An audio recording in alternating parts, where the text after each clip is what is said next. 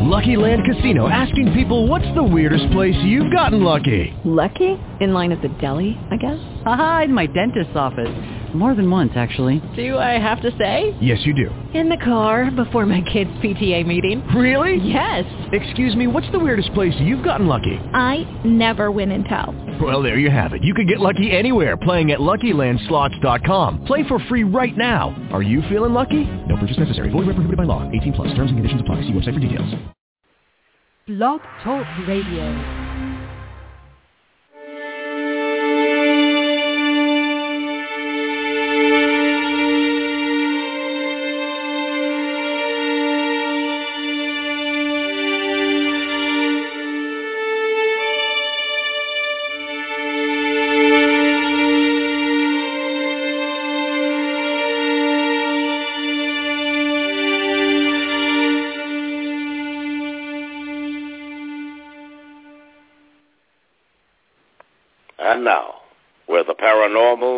The sacred, and all topics in between. Live from Los Angeles, California, welcome to the Paranormal and the Sacred Radio Show with your host, Shaw McCain. Good evening, everybody. I'm your host, Sharon McCain, and welcome to the Paranormal and the Sacred Radio Show. My show was created to provide an open-minded platform that focuses on the the tenets that everybody needs a open mind, and we can share about anything we want. And uh, I have listeners from everywhere and all over the whole world. And please follow us on Facebook for upcoming events and special speakers from around the world.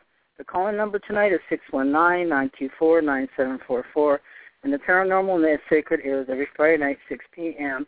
Pacific Standard Time. During this show, I can take questions in order in chat, and you may call in with your questions and speak with our guests. Any buzz killers in chat or on the phone will be kicked out, and I will have a copy of your phone number and call you back. So be please be polite and play nice. I just have a little announcement here. Um, uh, the Sci-Fi Channel is having a uh, an event. It's a two-hour uh, special, and it's going to be on July the 20th. So that's this Sunday. And so go to the Sci-Fi station. Uh, there's a big event on Facebook, so we're all watching it together and uh, that should be very exciting. And uh, so go over there on Facebook. So it'll be the July 20th, 2014 marks the 45th anniversary of man's first landing on the moon. And we've all seen the footage and how the official stories and the news reports and the internet, and for the young viewers and for history books. But what haven't we haven't been told about the Earth's closest neighbor? What really happened on that historic day, and what did our astronauts encounter on the lunar surface, and why won't our governments uh, want us to know? Anyway, it's very exciting. And um, let me see. I think I see our guest here. Um, I'm going to first get our my co-host on. Is this Adrian? Yes. Hi, Char. How are you doing? Hi. Hi. I'm doing really well. How are you doing today? Good. Sounds like it's going to be an exciting show, huh? Yeah, very much so. Uh, Bret Oldman, I think, is on the phone right now, hanging on. So, Bret, if that's you, just hang on because I want to okay. do the introduction. So, uh, uh, Bret Oldham has been Oldham, I think is how it's pronounced, has been researching and investigating the paranormal since his teen years. And together with his wife Gina, they are the Halo Paranormal and based out of Vegas.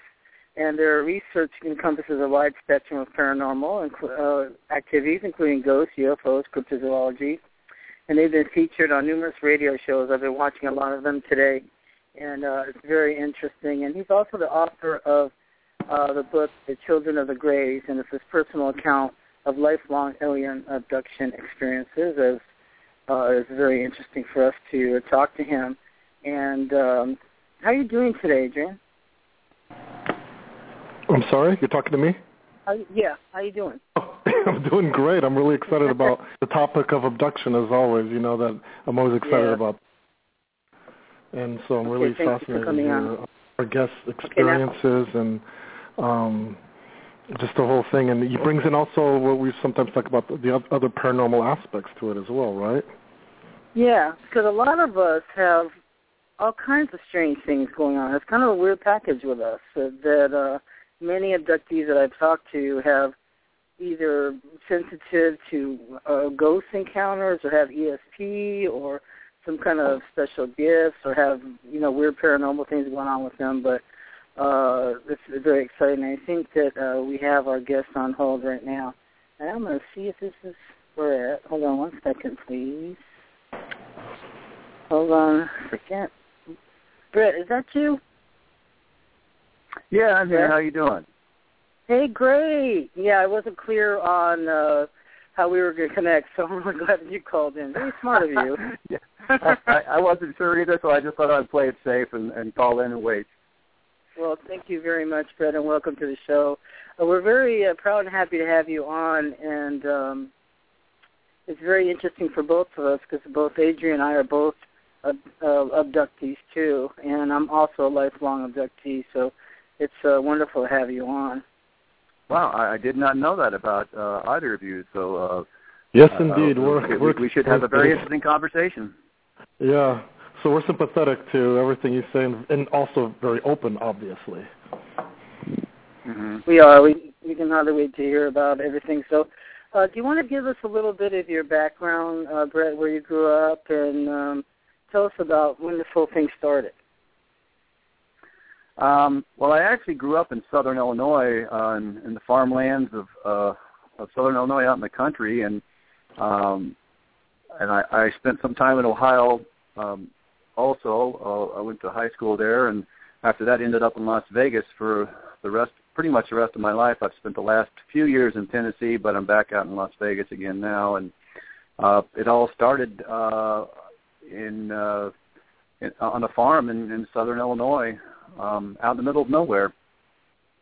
So I recently uh, uh, Google. I did a presentation here uh, in Las Vegas for the Nevada MUFON, and we had a great turnout. And, and I added to my PowerPoint. Uh, I uh, Googled um, map, you know, where you can see from the sky, and uh, I actually found the old farmhouse still there. Uh, and whoever owns it now has actually expanded, uh, built a couple big, large barns and everything but they the audience was able to get a a pretty good perspective of just how remote um, we were because it was basically just a gravel road that came down by the house at the time, and um, it was just nothing but fields, um, soybean and cornfields like all around for for miles. Uh, and there had been a rash of reports um, that I had researched out and found uh, at the time one of them made uh, national news, and it was in the, closest town, uh, Mount Vernon, Illinois, uh, one, of the, one of the larger towns, uh, you know, in the rural areas with all these little small towns dotted about the countryside. But um, there had been a uh, sightings reported there and uh, another town called Fairfield, where I was actually born, um, in August. Uh, and this is people that came forward. This is uh, early '60s, you know, or mid uh, '63 so, you know, back then people uh, weren't too apt to report anything. Uh, and uh, so th- there was three p- reports that came forward in August of seeing uh, UFO activity, and there was a couple that was coming home from the drive-in movies in Mount Vernon um, the same summer, uh, and they had uh, been chased by a UFO. Um, the Air Force actually got involved with it. It was an article in Fate magazine about it. Um, the guy's last name, uh, I believe, was Bruce, uh, or and the, and the, the girl's was Austin, and um, so it, it it made such a uh, uh, made the national news, and, and the and the Air Force got involved and sent people out, tested radiation on their vehicle, and uh, and found some. Um, they were all told to keep quiet, and lo and behold, uh, my incident happened. Uh, I was five years old, and it happened um, uh, in, in that fall, two months later. So um, there, there seemed to be a rash of activity right before my first incident. Well, what happened? Do you want to uh, give us details? Well, of, um, uh... yeah, I can briefly go go over it. Um, we we had a, a two-story farmhouse, um, and uh, I lived with my mother and my my stepdad, and I had another brother at the time, uh, and and a sister, and they were both younger than me, and in the wintertime, to save on heating, um, they actually shut the top part of the house off. Uh, it had a this house actually had a stairwell in the middle of the house that had a door to it, um, and they they could shut the top part off, and that's what they did. And we slept downstairs during the winter, um, basically my brother and I uh, slept on the floor um, on on just mats made of quilts, and my sister got the sofa. Uh, and there was one night in the middle of the night that I uh, was awakened by a bright light coming through the side window, and of course there was no street lights or anything like that, and um, it kind of caught my curiosity, and I remember like waking up uh, from the light and wondering what it was, um, and then I started hearing somebody talking to me. Thought it was my stepdad. Um, looked around, didn't see anybody, but this voice kept uh, urging me to come to the window, and um, I was just a curious little kid at that time and had no idea. Uh, uh, I had never been exposed to anything alien. I, we, we had no comics. I'd never been I'd never even been to a movie. We had a little black and white television. I I, I was a, a kid that played outside all the time. I was really not interested in in television or anything like that, and uh, so I had never even heard the word aliens or knew anything about uh, to do with it whatsoever. Um, and uh, this voice uh, kept telling me, uh, "I got some. I I want to show you something. You know that kind of thing like that. that that would that would uh, enhance your curiosity.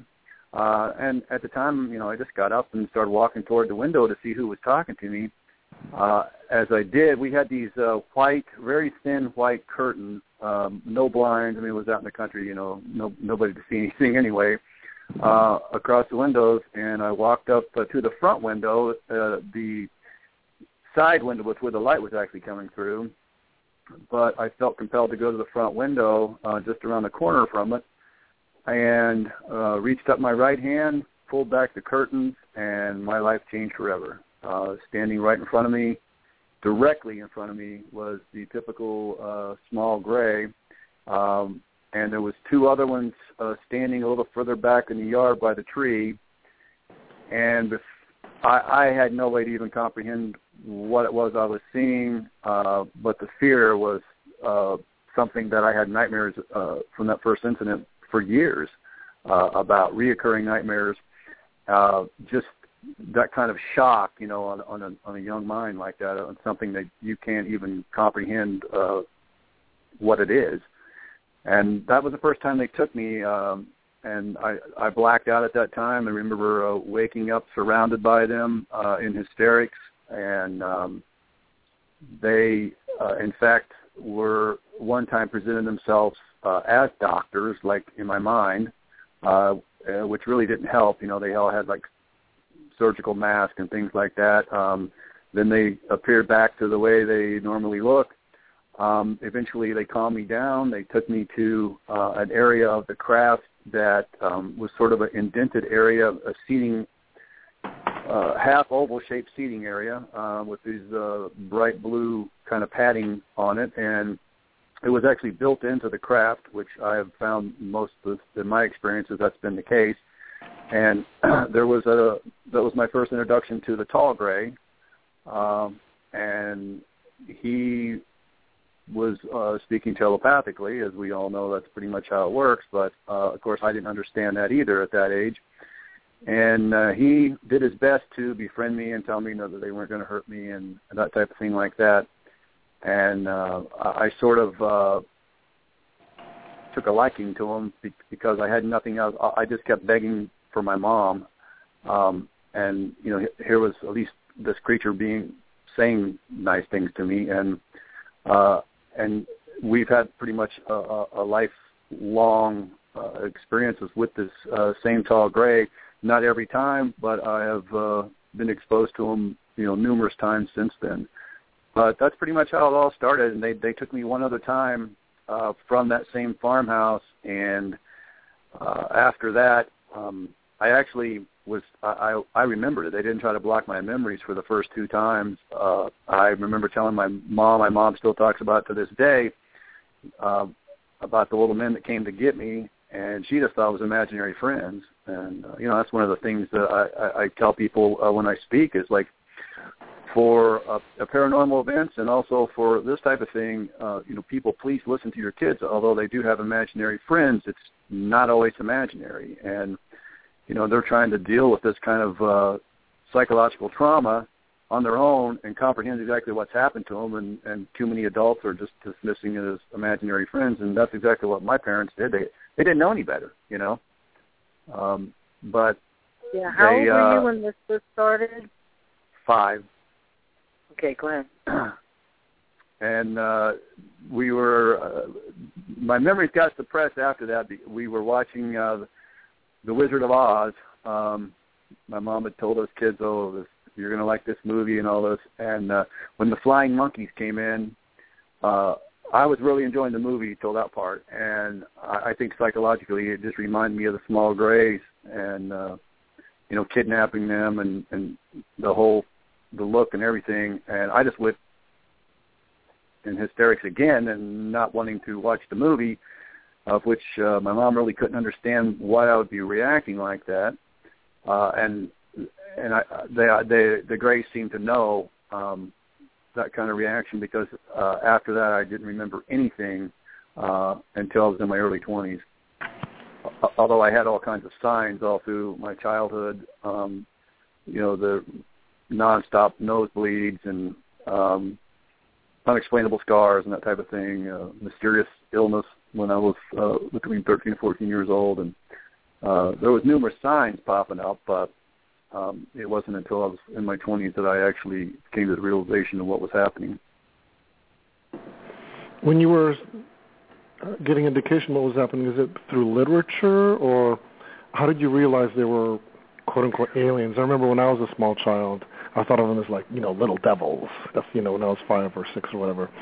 Um, Yeah. What made you realize they were quote unquote Well, see that that was the thing. What happened to me, uh, and I heard you, Adrian, earlier talk uh, at the beginning of the show talk about the paranormal connection. I'm glad you guys have noticed that, uh, maybe even about yourselves and also about other people, uh, abductees and experiences that you've talked to. It's one of the things that I've really been trying to bring out. Uh, and, and recently, um, my good friend Brent Raynes, he's an, an author and, and has Mysteri- uh, uh, does an online magazine.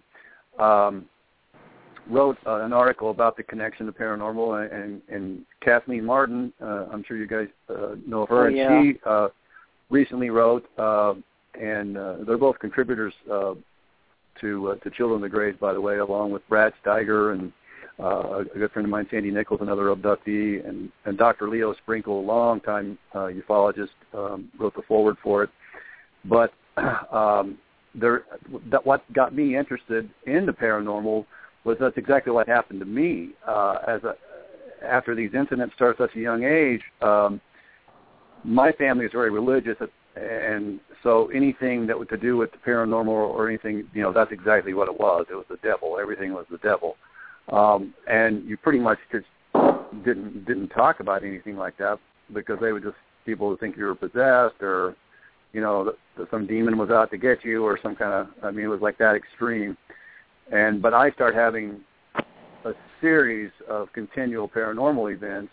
Uh, basically, sort of became uh, like a ghost magnet, and was scared out of my mind my entire childhood from it. Because I, I, I, and that's what got me into uh, the research of it to make it stop, because I couldn't get any help anywhere else. Uh, although my mom would believe me at times, and she would even come and look and things, you know, but uh, and I go into a lot of that in the book because I, I, I want people to know about that kind of connection. And, and I've since learned um, that uh, exactly what you guys were talking about. I I think um, especially re- people that have repeated abductions have some sort of gift that they they come back from it. Um, and and mine happens to be connection to the spirit world. Uh, I'm, I'm clairaudient.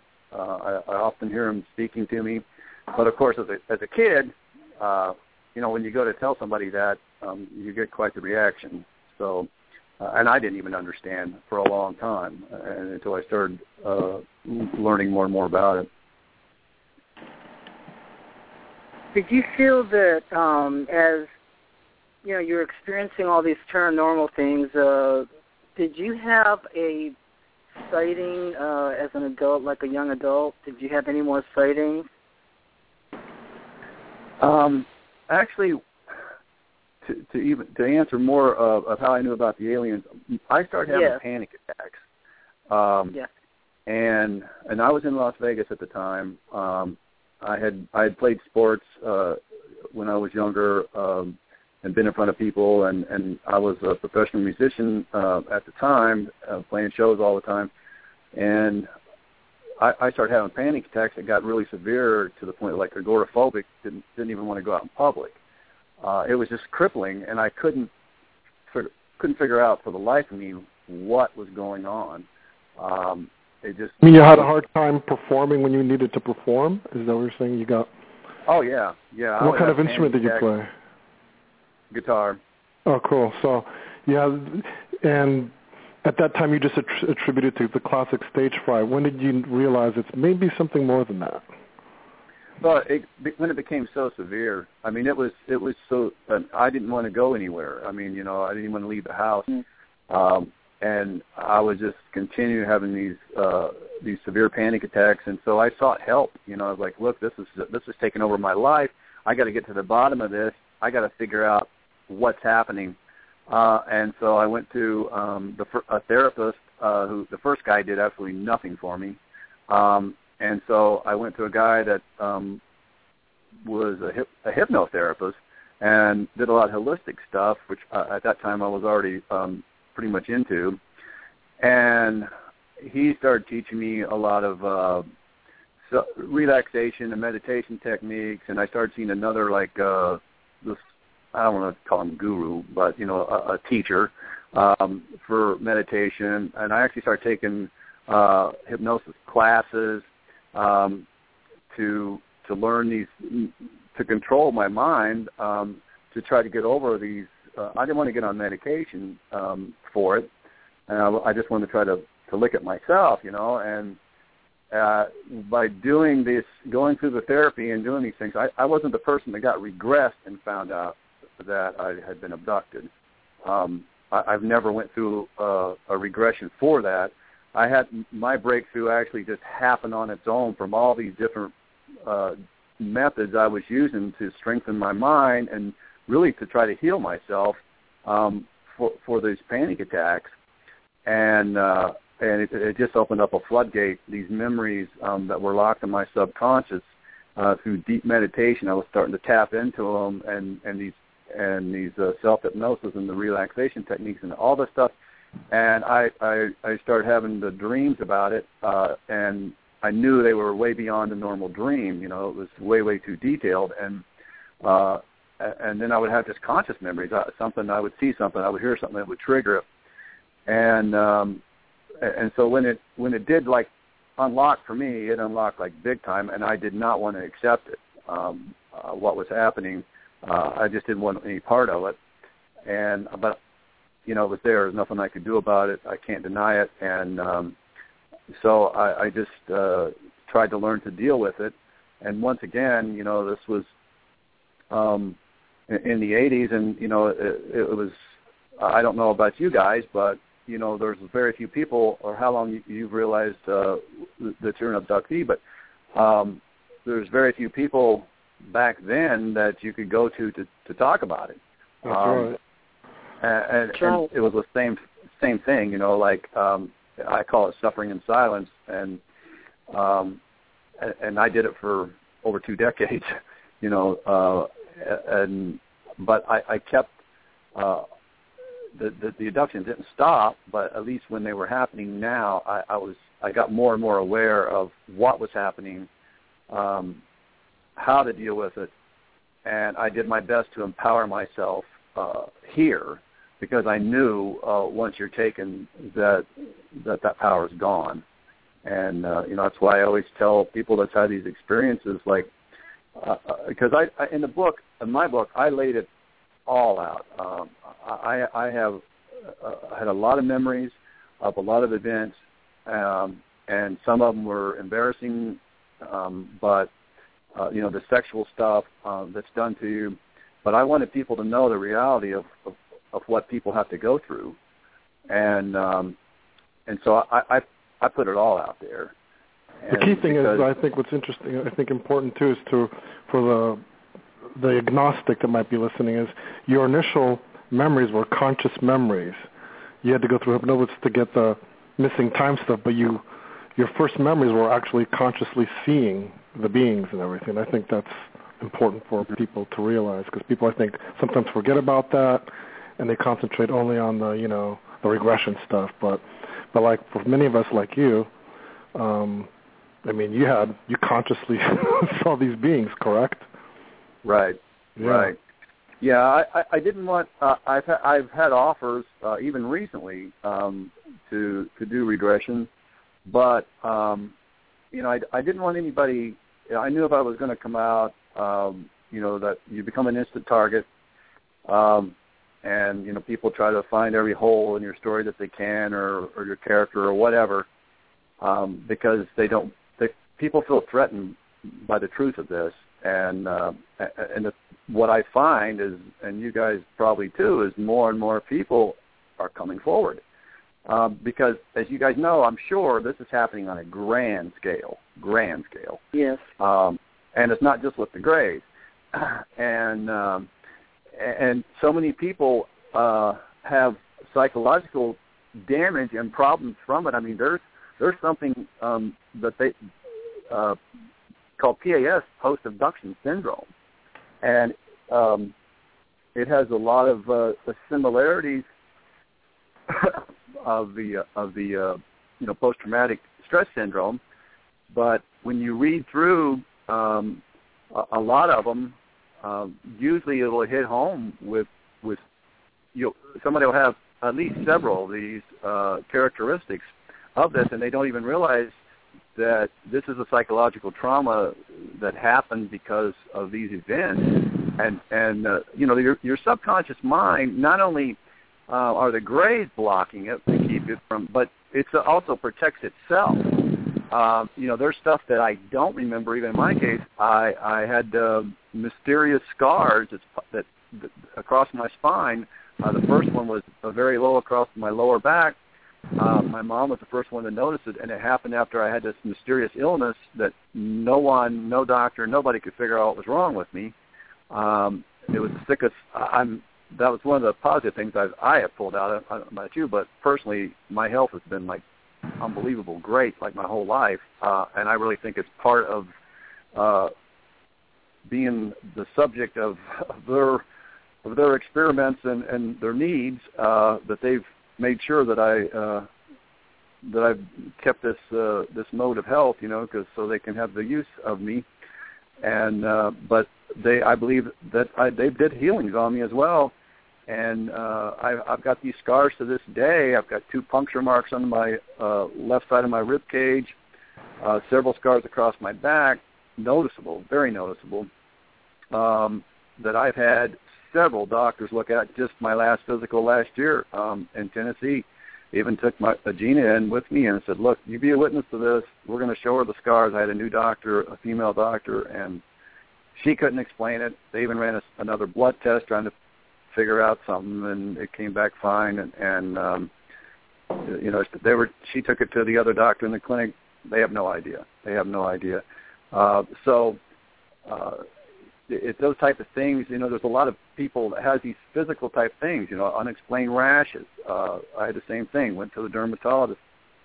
Didn't have a clue. Took samples of it. Still didn't have a clue. Had no idea what to even give me for it. Uh, I think it was bacteria of some kind um, from from the equipment that they use, but um, but the, the psychological stuff, the physical stuff, you can heal from. But it seems a lot of people have the psychological damage and uh, you know it's causing other aspects of their life uh, problems, and and uh, they don't realize that it really centers back to these these uh, abduction events. Yeah, I'm astounded that you actually, you know, came. This came to light for yourself because it, it sounds like you are a seeker, and you were seeking the answer. You know, uh, stuff was happening to me. I have a best friend of over 40 years. This stuff happened to us all the time, but we always thought it was tequila you know, because we were out drinking.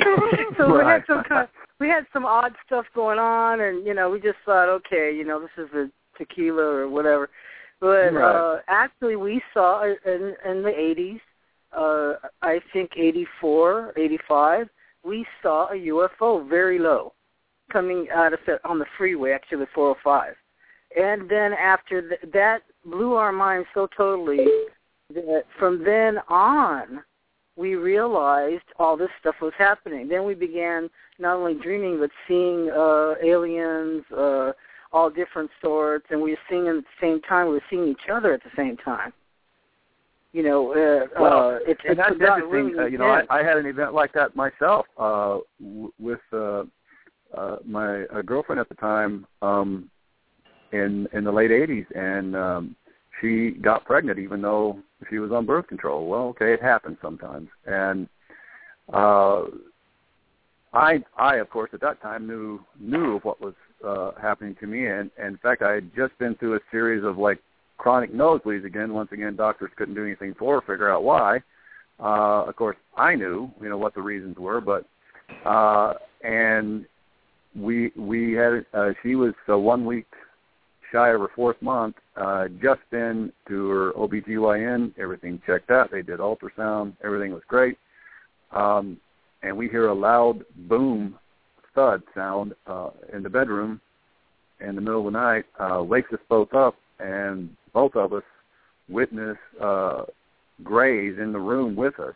Um, she saw, remember seeing four. I, I saw five. There was one back behind the a corner by the master bath that was would have been blocked from her view. Uh, I don't think they meant to wake us up. Um, what we found later was um, there was an old-fashioned typewriter that was sitting on the on a table uh, in the room, and I think they inadvertently hit that, and it fell, and um, that's what woke us up. Uh, but they took us, uh, and at the same time, and uh, they took the fetus, and they forced me to watch it, Oh. and they did not, uh, you know, that I was paralyzed from the neck down, but they, I was still able to speak, and I was screaming, and she was screaming, and um, they purposely, uh, it was the most I'd ever seen at one time together. Uh, they they had us on uh, each on the uh, you know the, the platform type things that they they put you on, and they had her up really like uh, like you would in delivery. Um, and uh, I, I just I realized what was going on, and I turned my head. I wasn't going to play into it because they had left purposely left an opening on my right side and an opening on her left side, so I would have a clear view of what was going on.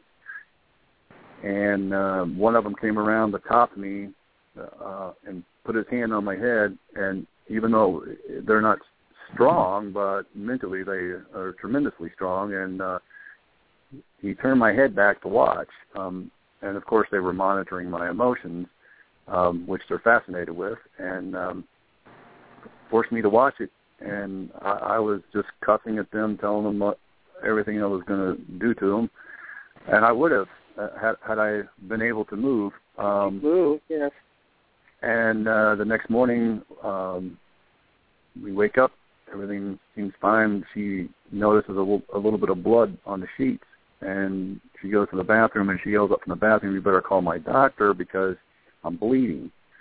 Uh, so I did. They said, "Well, you better come in. This this is in Vegas here," and and um, we were not very far um, from her doctor's office. And he says, "Well, I think you've had a miscarriage." She goes, "No, it's impossible. There's no there was no tissue to come out. You know, I'm almost four months. You know, there would have been tissue." And um, and she said, "Just a little bit of blood. That was it." And uh, so he took her across the street on uh, Women's Hospital. It's on East Sahara. Uh, not there anymore. It's a car lot now. But anyway, uh, and did this procedure, what they call a DNC, to scrape the womb. And uh, he came out, and uh, actually my mom was there, and I called her mom, and she came down, and uh, I seen him walking down the hallway, and he looked all puzzled, and I got up to meet him, and I said, "Is everything okay?" And he's like, "Yeah, yeah, everything's okay." He goes, "It's just the damnedest thing I ever seen." I was like, "What's that?" He's like, "Well, I went in to do the DNC, and the womb was already cleaned. There was absolutely nothing in there. If, if I hadn't just seen this woman last week, I would have thought she was never pregnant." so, Wow. um, and we actually, uh, she's at, uh, been, uh, I hadn't been out of contact with her for years, at least 15 years, and um, we got asked to do a Destination America show, and and uh, they they contacted her, and uh, she agreed to go on, and they filmed her separately than me uh, out of respect to to my wife now, and and um, which which series was?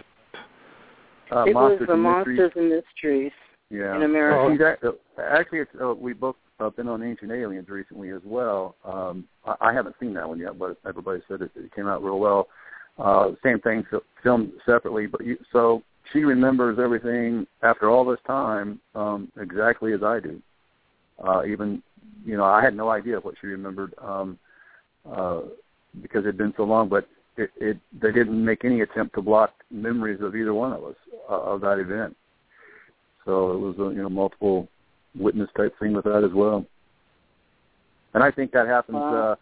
uh, uh, also. Um, you know, it's it's definitely my belief with the Greys that uh, that it's uh, the hybrid program is is, al- is alive and well. I mean, that's Children of the Greys. That's that's the name of the book because of that. Because uh, and the and the uh, hybrid child on the cover was presented to me um, a few years later. Whether it had anything to do with that particular incident, I don't know. But uh, you know, it's, it's a traumatic thing to go through for for anyone to have to go through. And, and I'm, I've been contacted by women um, and, and actually a man one time, a, a policeman from New York City, uh, said the exact same thing happened to him and his wife, and they couldn't tell anybody about it. But I've been contacted from, by women all over the world that said I've never told anybody this, but I read your book, and the same thing happened to me. And um, so it, it it's happening, like I said earlier, it's happening on such a large scale, and they're doing all these intrusive things to people, um, and and and forcing them to endure this horrific things, losing their child, uh, in that manner, especially. Uh, and then they come back and they have no no one to talk to. Who's going to believe them? You know, I mean, even even what happened uh, to us. I mean, the doctor.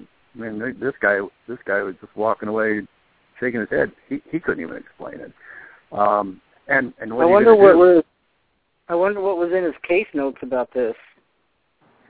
Um, probably just the same as he told me. I would imagine. Um, I, I all I did after he walked away, um, I just looked at my mom and I said they took it, and Hmm.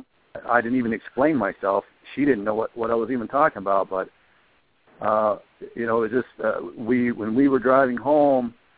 Um, I think we were both sort of like in a shock, you know, from it all because it was Yeah. just like a, a hellish 24 hours. And when we did start talking about it, we pretty much just agreed like no one's going to believe this, um, and and who who are we going to tell anyway? Um, let's just put it behind us and try to go on with our lives. And that's pretty much what happened until my book. Right. And where can they get your book, The Children of the Greys? I found it on Amazon, and you also have a website, don't you? Uh, yeah, I've got a, the website. It's Greys with a E, G R E Y S. It's just childrenofthegreys.com, and there's more information. And I got a book trailer on there. Um, and uh, it, it's a Kindle version also on Amazon. I've tried to price it real reasonable. I mean, you know, I didn't write a book to get rich. You know, I, I wrote a book to get my story. I want the truth being being told. Uh, you can also some people. I think Barnes and Noble's carrying it. Uh, if it's not on their shelves, you know they got it in their in their stock. They can get it for you. Um, you know, the the uh, brick and mortar places have it as well. So, um, but I've got print print versions and uh, and the Kindle versions on Amazon. And um, I I um, well, I, like I said, I've got the contributors in there, but my brother uh, Jeffrey Oldham is an award-winning artist here in Las Vegas, and I got him to do a couple freehand sketches of uh, a couple of the incidents, uh, so people could get some sort of an idea, you know, like what we see during these experiences, and uh, also the cover of the book. Um, he really did a fantastic job of of the depiction of the hybrid child. Uh, it's caused a, a lot of people that that see her um, remark that they have seen or exper- had experiences with similar looking uh, children. And there was just something um you know about her. She didn't quite look human but she could almost pass. And uh you know it's my belief actually that we probably have hybrids integrated into our society right now i i think it's it's got to that point To what end? Yes. Do you think that's that's the ninety nine dollar question? You know, uh, no, I, I, I don't know. I don't think anybody tells you they know, then uh, then they must be one of them because uh, I don't think anyone knows. Um, I, I think that as far as the Greys, from what I uh, conclude from it, is that they seem to value the our our physical stature, you know, our the, our, our physical bodies. Uh, we're obviously their their bodies are frail. Uh, the tall ones are the only real aliens. The small ones that we see in the media all the time, to me, I don't. They they are created by the tall ones. Um, they're biological robots, in my opinion. Um, hmm. And they have a hive mentality. Uh, they are very matter of fact. Everything that they do um, is just their job and they you know they say the same things. That they won't answer any questions. Uh, complete. They take orders from the tall ones. Uh, they all look alike. They all dress alike. Um, I really believe that they're biological robots, uh, whereas the tall ones are clearly in charge. Uh, will uh, I've had conversation. Um, will ask uh, answer questions um, depending, but as uh, I think that they they're um, they're interested in, in our emotions because uh, they're not only as a physical specimen, but I believe that the emotional aspect that humans have, because they're creating these hybrids with us uh, from our part of us, and um, I think that these hybrids are coming out with some of the uh, emotions that we have, which would be a natural thing, and I don't think the uh, that the Greys know how to deal with it. Um, you know, everything that they do um, seems to be just purely logic based and emotional. They have they don't seem to have any emotion. They're completely devoid of it, um, of any kind. And um, so I think that's one of the reasons that they set up all these scenarios to study our psychological makeup, so they can understand um, these hybrids that they're creating. Because that seems to be one of the things that they're the most fascinated with, and human sexuality. Um, it's not so much uh, our reproduction system. Obviously, they figured that out a long time ago, but it's the emotional aspects behind it. Um, I think a lot of the experiments um, that they do uh, in relation to that, uh, and I don't. Have you guys ever heard of uh, somebody reporting like, oh, they asked me to uh, mate with a, a hybrid? Yes. Yes. Yes, we've heard a lot. Well, it's uh, it's actually, I have. Uh, I go to a group called uh, CERO, C-E-R-O, with Yvonne Smith. Uh, I've been going to that group for uh, 21 years because of oh, what was happening. Yes, I actually, work. yes, and I, what happened is that uh, I was having all these bizarre experiences, and I was actually extremely, like you were talking about, so traumatized that I actually wrote to Harvard for help. And Dr. Mack hmm. actually wrote me back, and he uh, turned me on to Yvonne Smith, and so I started going mm. there. But and um, what happened was uh, now I've had many many babies shown to me, and I was mm-hmm. very traumatized by all this. But I've been going to groups for help all this time, and I haven't really come out until the last two years, even outside yep. the group. And now I'm Don't now you find I'm that happening like, more and more? Like more people are coming forward now. Yes, more. I think uh, I think because our our our trauma and our silence is not getting us anywhere. Uh, we need to just be ourselves and speak out. And and the yeah. scenarios that you were talking about. Okay, I, this is what I feel like that only an experiencer would actually even say a thing like that relating to the the aliens because they give you this is for our listeners that haven't been through this and don't know what we're talking about they'll actually set you up in a scenario that you look like you're really there somewhere, wherever it is, whatever scenario oh, yeah. they want. Absolutely. Let's say, uh, yeah, so they'll put set you up in a situation almost like a movie set, and they yeah. set you up. Uh, I actually write about they, that. Uh, I write uh, about. I uh, didn't know that you're giving me the chills. I didn't know that. Yeah, I, I wrote up- about two incidents like that where they did, and it was clearly. Uh, in Clearly. fact, the second time I didn't fall for it. I did for a little bit, and then I realized what was happening. But it's exactly as you're describing. Yeah. And when you said scenarios, I knew exactly what you were saying. You know, it only takes another experience that has been through it to actually would know what you're talking about. But in the Mhm. sexual scenarios, I was able to vent with another person in the group because we were being set up in a kind of just madness, really, just crazy scenarios, a bunch of them. And he was Mhm. saying to me, like, what is going on with these? They're like, there's an orgy thing. I said, well, I know I'm embarrassed to, almost embarrassed. I guess I'm not going to be embarrassed, but Well, they you would. can't, you, you can't be to- because the, I can't be. It's too. Go ahead. Uh, But what they did well, you have no control over it. This is what I try to I explain no to people. I control like, over it. you know, I, I it, it's not easy for me to, you know, uh, to talk about this stuff. But listen, It isn't like I raised my hand and said, "Hey, I'll volunteer."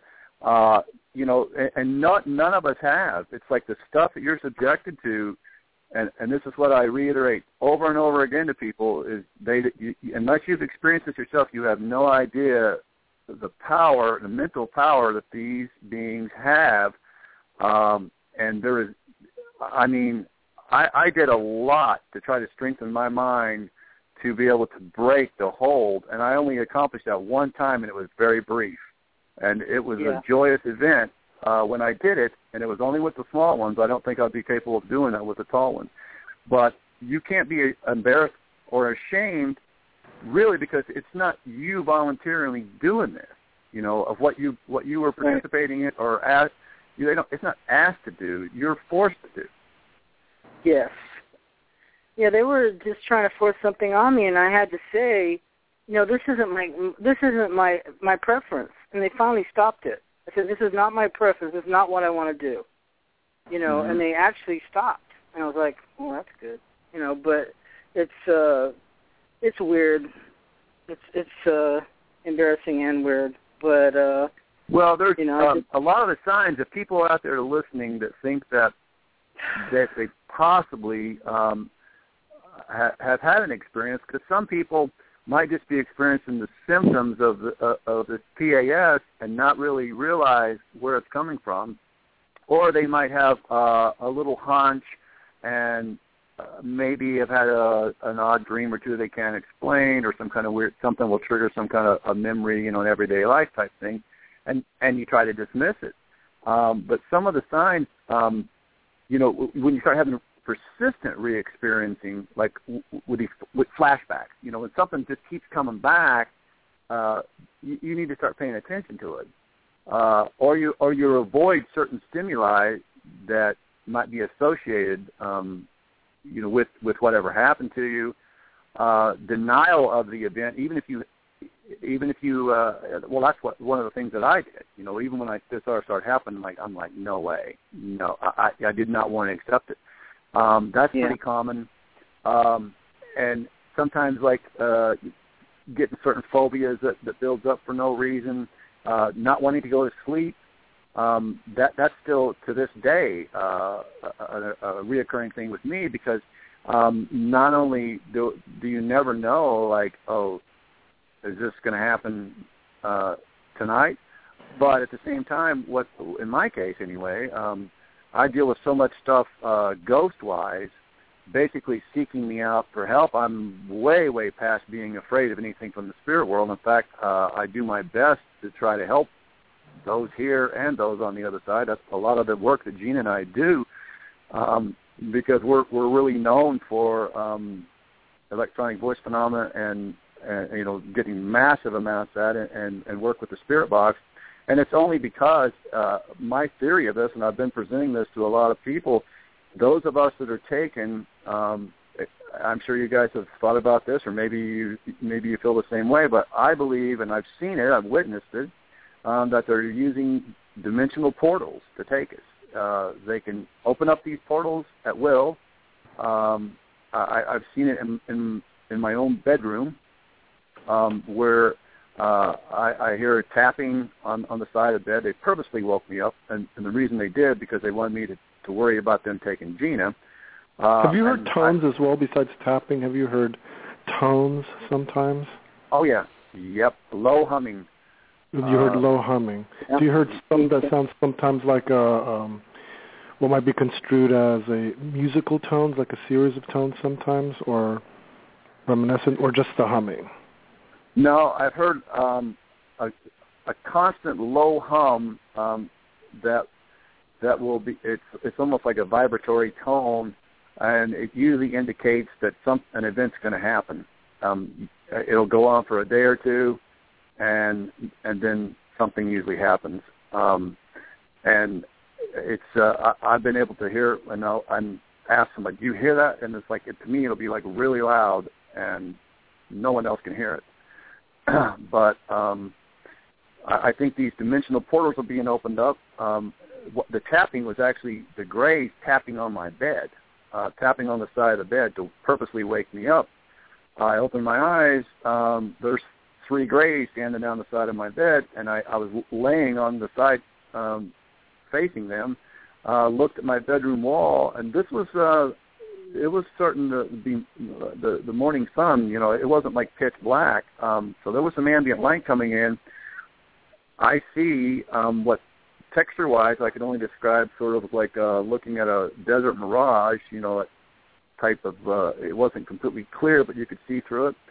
Uh, and it was oval shaped. It, it took up the whole side of the, of the bedroom wall, and there was uh, a white misty kind of stuff all the way around the edge. Maybe it's about uh, 16 or 18 inches. Uh, and through that, I could see the inside of a craft and another gray standing in the craft.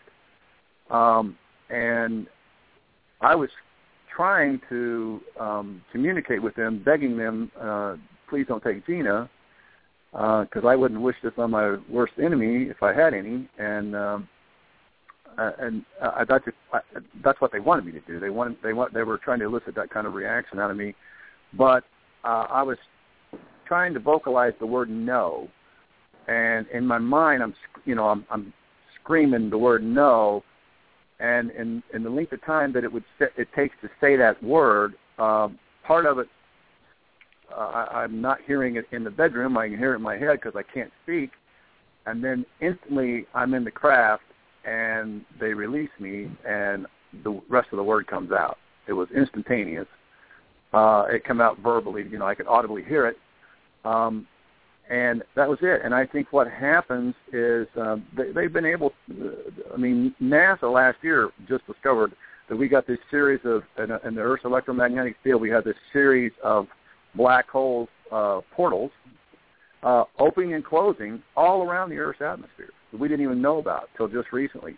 And even they're coming out and saying, wow, if we can learn how to manipulate this, it's unlimited what we can do. We can travel between dimensions. We could tra- possibly travel back in time. Uh, and um, so it's you know it's quantum physics at, at the highest level. Uh, it's way beyond most of us comprehend trying to comprehend how it works. But when you have an advanced species like this, I mean, it's something that they've already mastered. And I think what happens to abductees is we're taken through this dimensional portal so many times, uh, especially people that have multiple experiences, that our vibration rate of our body um, changes. It, it, it starts. Uh, it goes to a different frequency. My my research into the into the spirit world is I believe that they're vibrating uh, in their dimension, uh, which is very close to where we're at. Uh, they're vibrating at a much faster rate um, than we do in this plane of existence. And I believe uh, that these dimensional shifts, by by being taken um, by by the these abduction experiences, changes the vibration rate of the abductee to more closely match the spirit world. And um, so, of course, they start seeking out those individuals that uh, I think they can either sense uh, sense us more like a beacon so to speak. And uh, that's why uh, so many people that have these experiences have this increased paranormal activity um, and, and come back w- with these gifts. Um, I believe that most of the spirit world, they're not trying to haunt us. They're they're they're they need help. you know, yeah, the they're, majority. they're living out their life, their their afterlife, in a way that's not helping them too much. They're not progressive. I think they're Most like of them are they're stuck. like in purgatory. They relive it, whatever the situation. That's what I understand it to be. Is more like purgatory. They keep reenacting, reenacting, hoping for something different. You know, or they have hopes. Some, uh, yeah, some of them do. Some of them do. Um, but we, uh, from my thousands of times that I've had communication, um, the majority of it, um, they're they're seeking help in, in some regard. Um, they they Hmm. they do not want to be. They, they you're right. It's almost like a purgatory. uh, in, in that sense, they they they're stuck in sort of an in between area. You know, like they Yeah. they didn't progress the way they need to, and um, and then the longer that it goes on, you know, they just uh, they don't know what to do. They become confused, uh, scared themselves, um, and they they try to seek those of us here in this plane back to something familiar with them um, to try to help them. And uh, it's not always the case, you know, but that's the majority of what I've experienced, and and I just think that's it explains a lot of uh, the, the reasons that a lot of the abductees um, have this increased paranormal. And sometimes some people will just experience the, some of the typical stuff, like the doors opening, closing, or a light Yeah. off not by itself, or maybe catching something out of uh, the peripheral vision, um, um, type things like that. And, and in some of us, it kind of escalates to um, more intense uh, communication. Can I give you a question from chat? Uh, John Lee Francois, he's asking, uh, when you get this hum warning in advance, do you ever set up any cameras in anticipation of a, a visit or any kind of encounter? Have you ever tried that? I have. Um, and the camera part, uh, I've never caught anything on uh, because I believe really they're they're just going to turn that off. But I'll tell you something interesting that uh, I also set up recorders and um, digital recorders, and although we've caught some weird mechanical type sounds, um, I, I caught EVPs from from the spirit world who seem to be observing something happening um, to Gina and, and myself. And uh, one of them, uh, I remember in particular, a full voice EVP of a guy saying, "Oh my God, oh my God." So he was observing something uh, that seemed to be happening to us.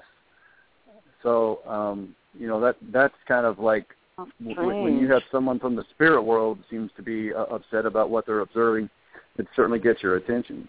We we had an incident. I know we're running out of time. I'll tell you real quick. Uh, no, you have a whole that- hour. Yeah. You you're running Take your time. Take your time. You have a whole hour because I have a bunch of stuff I wanted to ask you. But go ahead and tell me what you're going to say. Okay.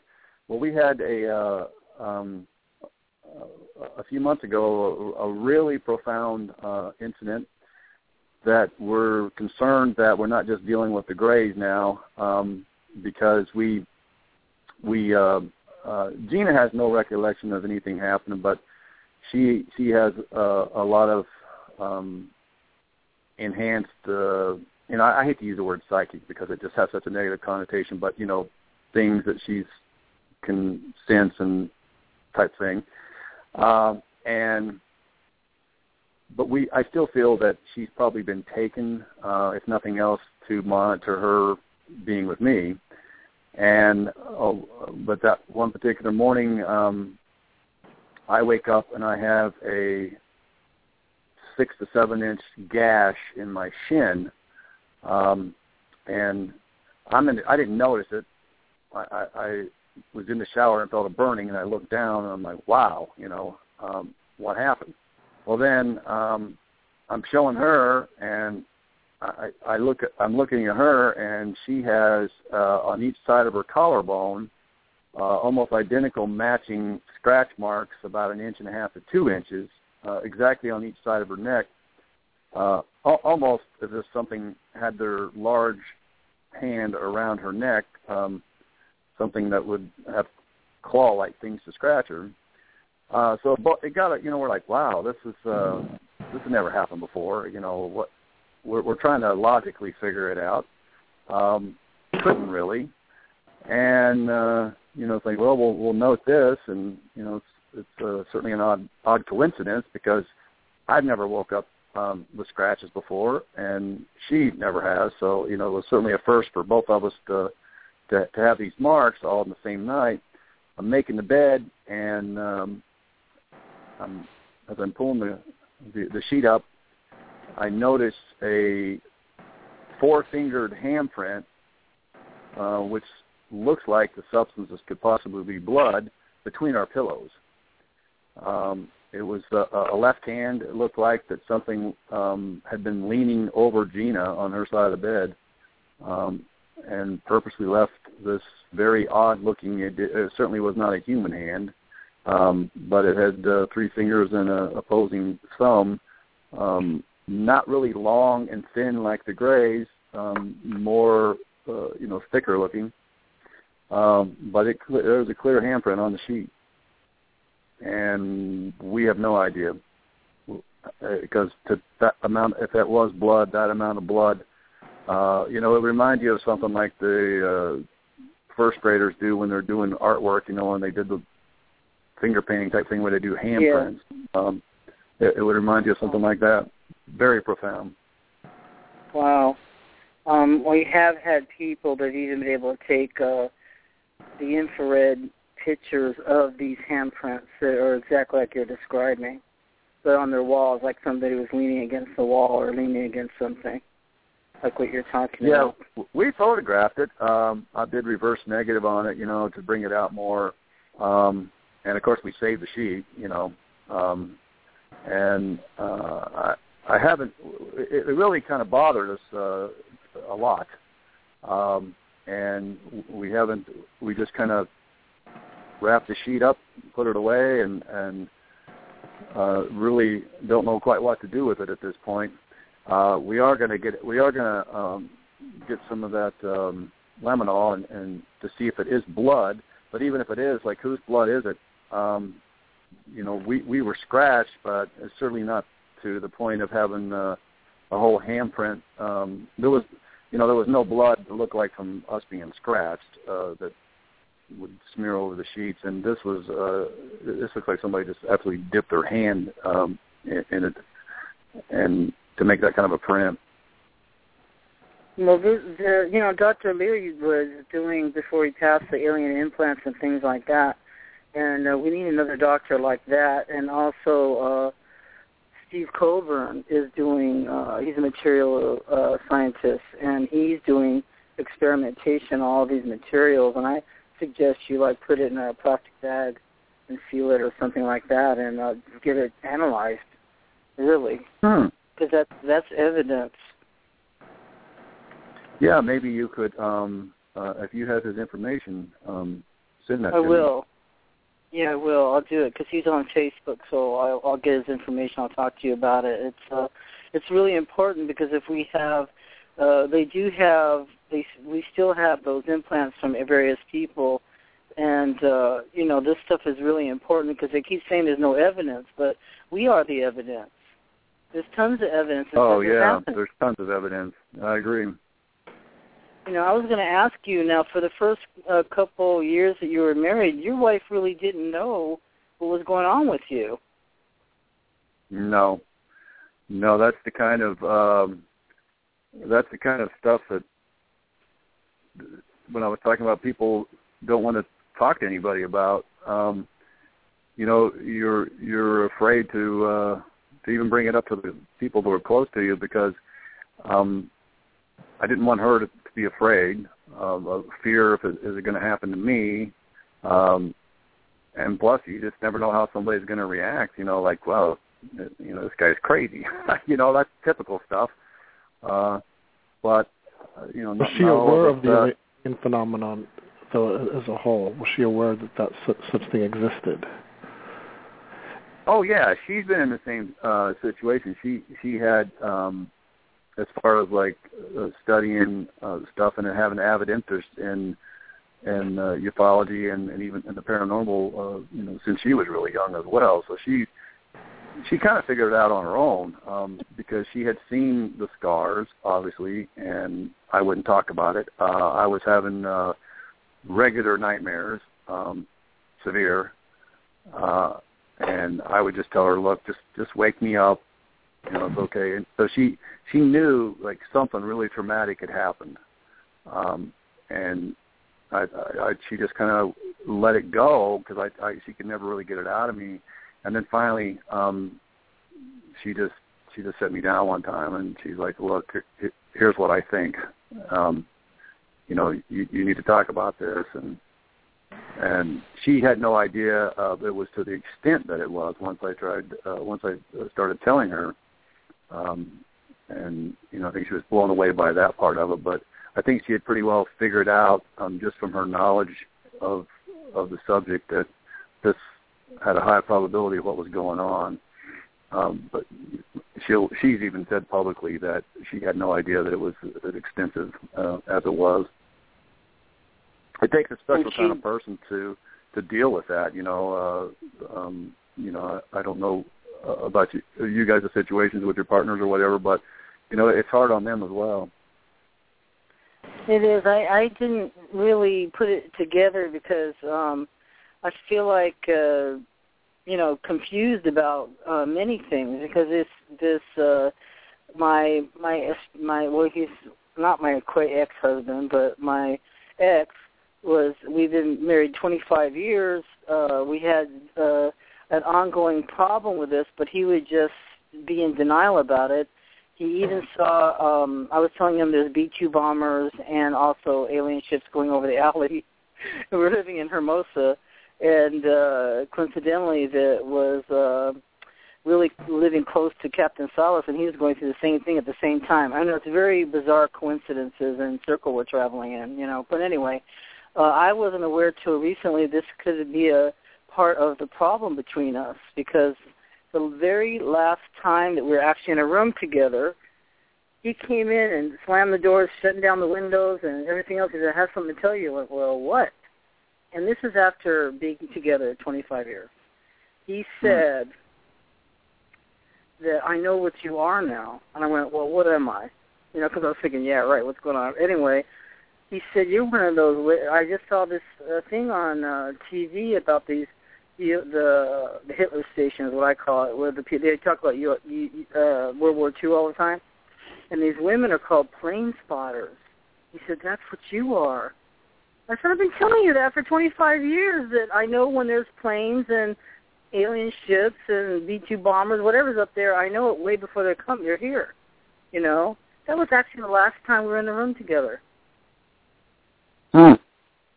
Well, yeah, it it does. It does cause a lot of uh, problems because you know once again it, there's just a lot more uh, psychological damage done by these events than people realize, and it, you know it's a lot of healing that's involved uh, to get through it because you, you're absolutely helpless uh, of what's done to you, and uh, you know you definitely have to learn to to know. I it's one of the hardest things I think is to accept that to accept the fact that there's nothing you can do about it. Um, I've had people yeah. tell me, you know, oh, hey, just ask Jesus to make him stop, and you know, stuff like that. But uh, if it is that simple, I guess there wouldn't be any abductions. Um, so, it, but that part of it, um, you know, you have to let that go, knowing that it, this is probably never going to stop, um, and there's nothing you can do about it. So, do your best to pull what positives you can out of it,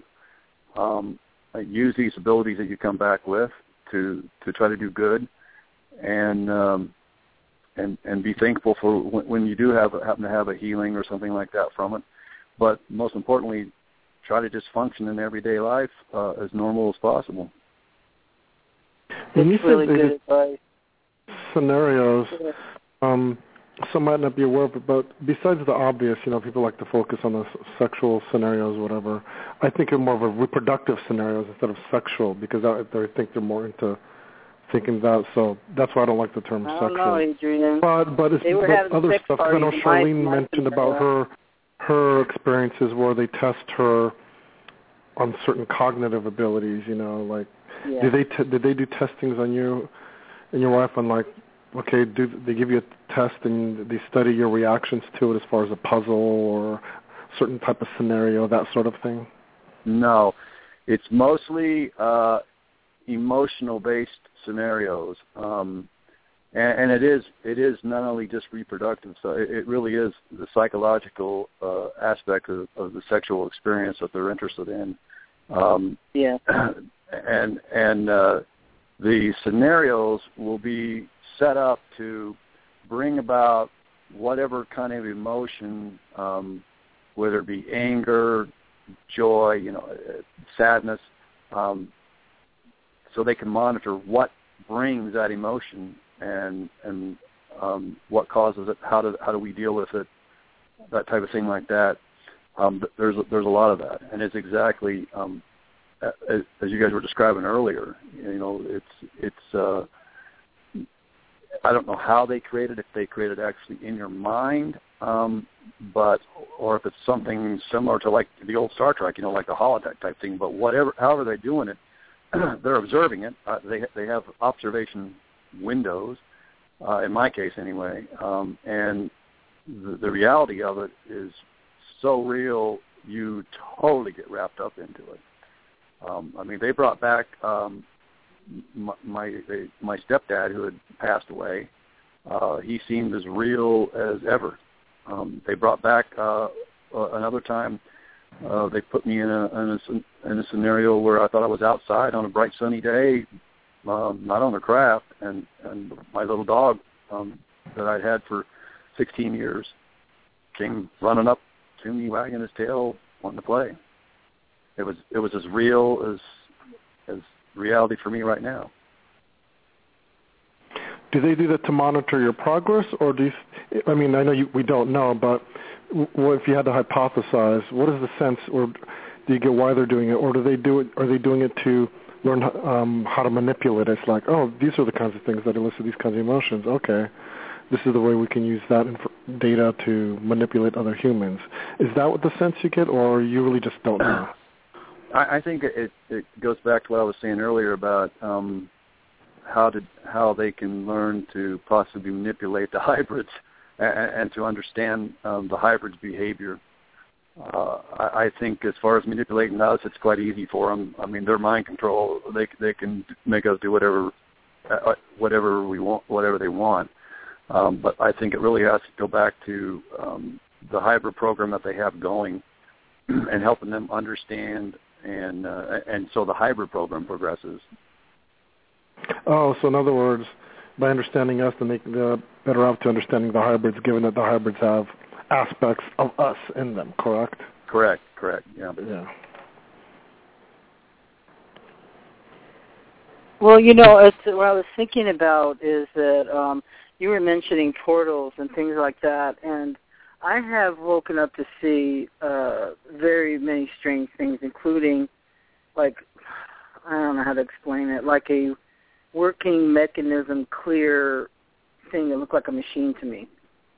You know, and just watching it, and then you know, shaking your head, thinking, "Oh, that can't be really there," and it just stays there until it fades. But I had mm-hmm. uh, I was going up to uh, North Hollywood for a uh, get together, and uh, I was going to go up there, and I interviewed um, just just everybody, not only Dr. Lear, but um, you know, uh, just everybody in the UFO world. And um, what happened is I went to Starbucks before I went up to the this uh, loft they have in uh, North Hollywood, and um, I was interviewing about six people. So I, I guess I was thinking about that and anticipating and everything. So anyway, I walked into the bathroom and the whole place was solid mirrors in the sink on the left, and all mirrors all on the, on the right, and the ceiling and everything.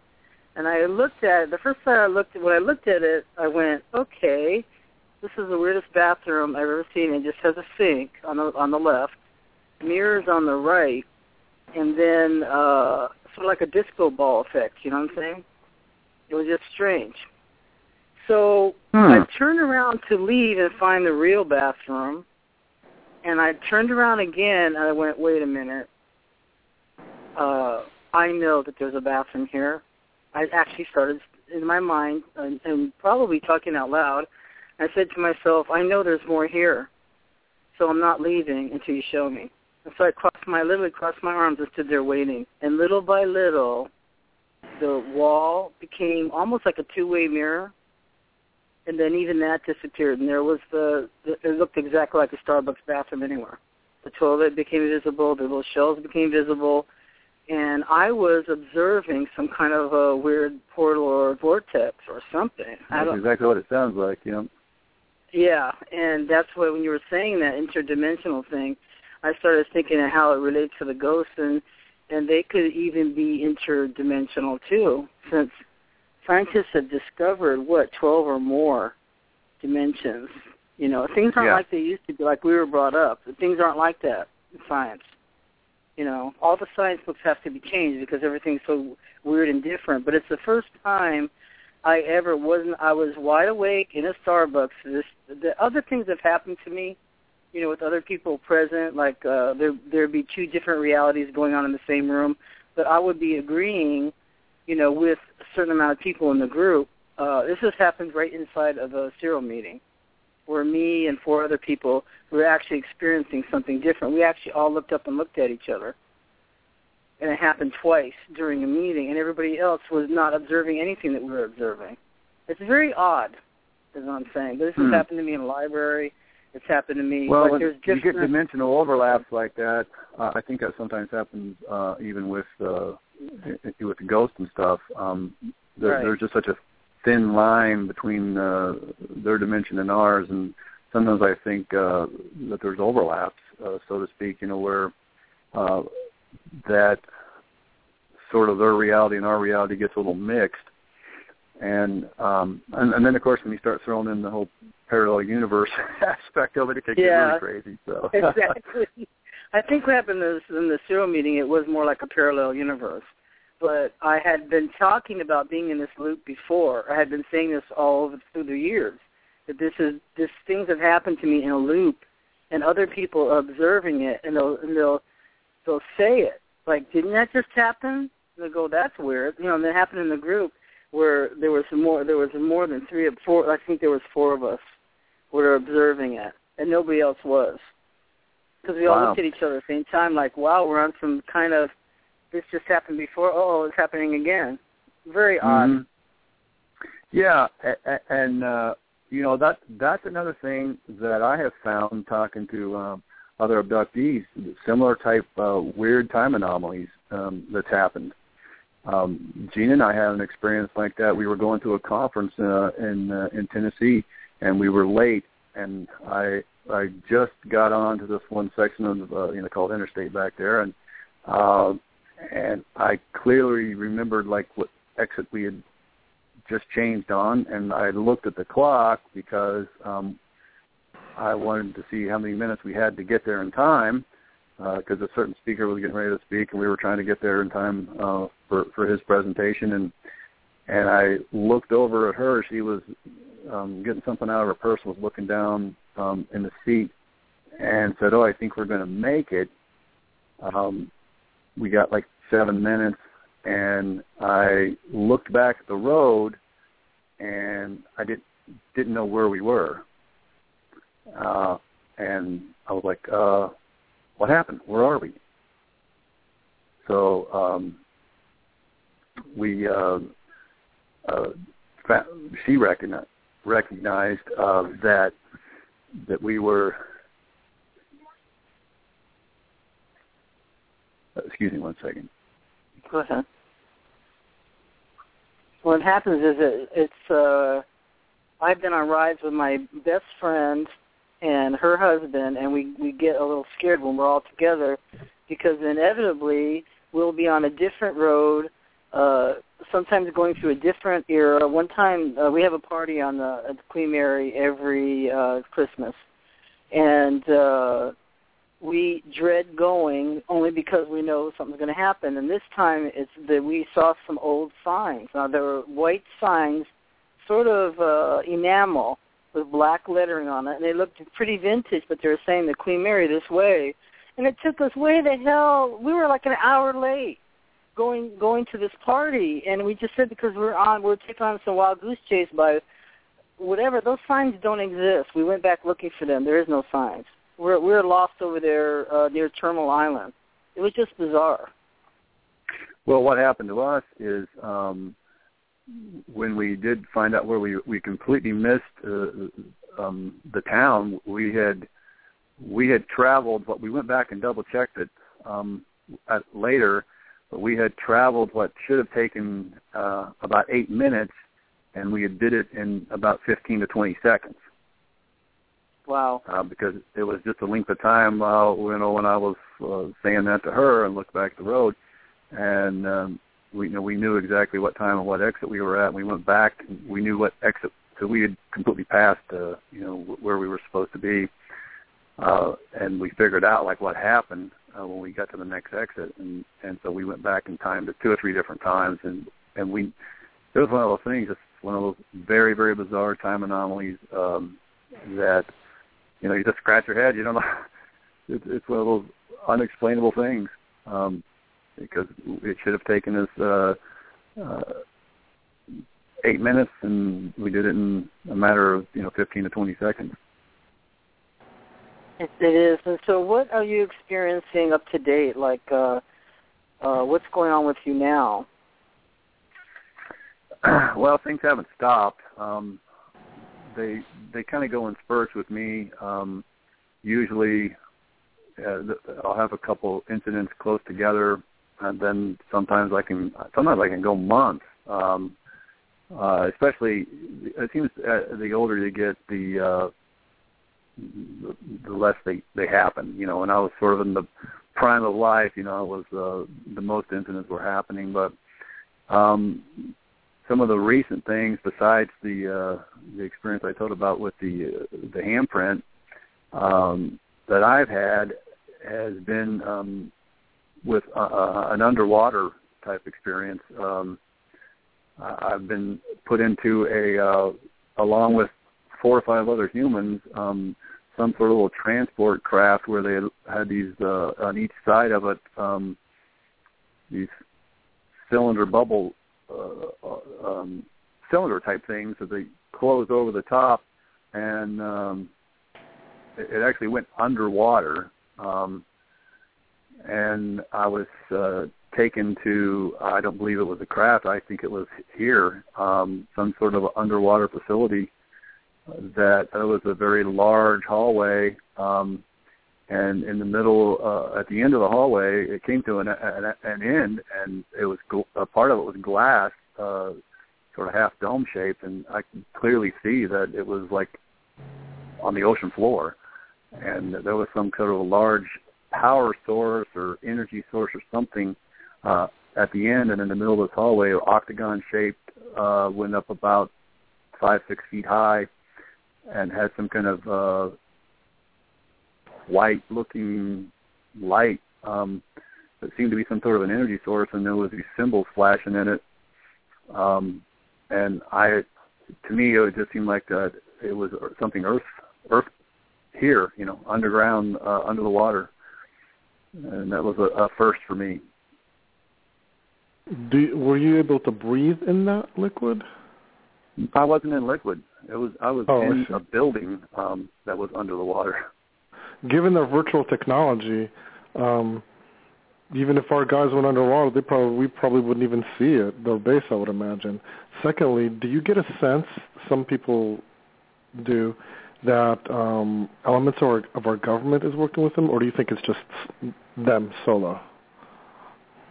Uh, no, I, I, there's a, a section I write about in the book about that. I, I do think that uh, there is some involvement um, some, with us um, I don't think it, you can necessarily say the government per se. Uh, some sort of black op division of it, you know, that really exists but doesn't exist. Um, but yeah, I, I, I mean, you can't. Um, one of the things I like to say is like if you look at the evolution of humans as a species, um, and whatever your belief is, is when when we started, because that's a I won't get into religious aspects of that, but you know, it goes scientifically goes way back past the thousand years the Bible says, you know. And so we know we've been around for uh, quite quite a number of years, and and uh, so we've only it took all those thousands of years to get up to the point uh, to automobile, the plane with prop planes, you know, automobiles that would barely run 50 miles an hour. All of a sudden, uh, the, the Roswell incident happens, and and in the last 70 years, we, if you look at the leap, scientific leap that we've had uh, in that short amount of time and compare it to the rest of our existence for thousands of years, uh, either we've got a huge amount of, of uh, increase in intelligence in a very, very short time for no apparent reason, or we had help. You know, logic would pretty much dictate, in my opinion, that we had help. you know, digital technology, nanotechnology. I mean, on and on and on. The stuff we have now is, is uh, you know, it's off the charts compared to uh, what how all these years of existence and what we made it up to. Yes. Have you, uh, when you're being, uh, let's say, if you're being abducted and you think you're dreaming or anything else, have you ever seen Americans or or humans or military or anything like that? Yeah, I, I've I've Oh, been uh, with other humans um, that were part of the experiments. Um, I actually recognized somebody before, uh, and at that particular time, I don't think I was on the craft. I think I was in um, some kind of facility here, um, and they escorted this particular woman in. It was two uh, definitely uh, to me, it looked like humans, um, dressed exactly the same. In fact, they looked uh, almost like clones of each other, which uh, has always had me wondering if, in fact, they they were clones. But um, spoke English, spoke out loud um, in a harsh tone to me when I, when they realized that I'd recognized this woman who was in a zombie-like state. Most of the other humans uh, that I've seen taken have been in this sort of uh, zombie-like state, like uh, there but not there. Uh, and as, as she was, um, and I've often wondered like how many times have I been like that myself, you know. But uh, so, uh, and the facility was definitely not alien. I mean, the lighting was completely wrong. Um, the materials, uh, everything about it. So it seemed to be some sort of lab. Uh, it was like it was very dimly lit uh, here, um, and uh, there was uh, Greys there and, and humans. So um, you know they were clearly working together in some capacity. Do you think we're being we meaning some of the humans, given that you said they're kind of a blank thing, are they being coerced? That, or do you think more deep in the background there are humans that are active, like okay, we'll work with you. I mean, what do you think? Or I don't think I don't think we have any choice. Um, you know, that's why I'm not really big on blaming um, you know so-called government for things because um, a we have advanced from the trade-off, but uh, some people say, well, look what they're doing to you, or others, and we're not trying to stop it. I got news for you: we can't stop it. And I don't think people want to realize uh, because come, come to that realization to know that we are defenseless against uh, a far superior race. Uh, and I'm just talking with the Greys, and, and I believe there's more than just the Greys uh, visiting, but uh, I don't think it's, you know, some people say, oh, there's 70 or 80 different, I, I don't think that, but uh, but just with the Greys itself, uh, I, their mental mental power. Uh, to give you an example, I mean, you could have one Grey uh, standing uh, up against a, a, a whole platoon um, without any weapons whatsoever, and I really believe that mentally they could just make these uh, soldiers think anything and turn the guns on themselves, or make them think that they were choking to death and die, or whatever. You know, I mean, they were completely defenseless against anything um, that they wanted. They wanted to do to us. I don't worry about it because I think that they would have done it already. Um, um, you know that that I, I I like to believe that a far intelligent species won't be so violent as we are. Um, and I mean, it's just an atrocity what we do to the planet and and, and fellow creatures on this planet. Um, so uh, even though they've done stuff uh, that's very cruel to me, you know, I think they're doing it because they have to uh, for their own species. But uh, I I don't think that our government could, could stop them if we wanted to. right, I agree. That only happens in the movies. Yeah. no, Well, I, I agree you, with uh, what you said. Go ahead. Go ahead. I'm sorry, Shar. Go ahead. Okay, well, I found myself in the okay because that's other. This was in the scenario. I woke up in an underground complex. Um, it was a hospital, and I could see American doctors there. And I was trying to read their badges because uh, I really wanted to get back at them. I was so infuriated. I know, and you know, you're powerless when it's coming down. You cannot move. You can't do anything. And the doctor even said, "Look at her eyes. She's mad at me." I was like, I was so infuriated because I felt like he was a traitor, and I knew that they were with aliens, so they're consciously with alien beings. But I, I did not, in this particular dream, turn around and look. I don't often look to my left or right for some reason. I'm really focused straight ahead, you know, when I'm dreaming or in these scenarios or whatever. And uh, I don't look around me much, and I don't I don't know why, but uh, I knew they were on my their left, let's say, and I was in a hospital bed. I was really mad at this guy. I was infuriated with him, and I couldn't quite read his badge. I was trying to get his badge name so I could get back at him or something. I don't know, but it was just so powerless over it all. And but I felt like they were traitors to humanity because they're not telling us. That's the way I felt. Mm-hmm. Well, uh, in some regards that's true, but I don't think, I really don't think the public. Um, I think we have to gradually um, re- reveal the truth, and uh, you know, people say, "Oh, I'll believe the stuff's happening when they land on the White House lawn." Uh, there would be there would be worldwide chaos if that actually happened. Um, right. So yeah, I mean, I, I think so. You know, some people say, "Oh, we can handle it," but you know, no, we can't. we, we we kill each other uh, over, er, er, you know, we're a war planet. Uh, so I don't really uh, think that we would be so uh, easily like, oh yeah, welcome, welcome to our world. I just don't think that would happen um, realistically, and I think we have to acclimate slowly to the idea um, that that this is out there. You know, that's why I, I hope that um, my book, first and foremost, I hope it helps other abductees and experiencers know that you're not alone, um, and they can relate to uh, some of the things uh, and maybe learn more about their own experiences and help them to deal with it. And then I hope that it brings like more public awareness, um, you know, to, to this reality that and, and because there's just there there is stuff there is like you said earlier there is undeniable proof, but people just don't. They they would rather worry about uh, what Kim Kardashian's doing today. You know, it's it's that kind of society that we've created right now, and it's unfortunate. And well, that raises shallow, an interesting logical point because on the one hand, if we assert there's nothing we can do about it, then what's the point of telling anybody? But on the other hand, I think the reason we can't tell anybody because I think there is something we can do about it. We're not sure what, but yeah, I mean they're a lot more intelligent, a lot more intelligent. We have plenty of examples in nature where things that aren't intelligent can destroy things that are more intelligent. The, for instance, the asteroid destroyed the dinosaurs. the asteroid had no intelligence. you know, wiped right, out a whole right. a whole species, a lot, many different species. Well, when you put together the um, you have you have viruses stuff that are not intelligent at all, but they can wipe out us intelligence. They can wipe us out really easy, and they're not intelligent.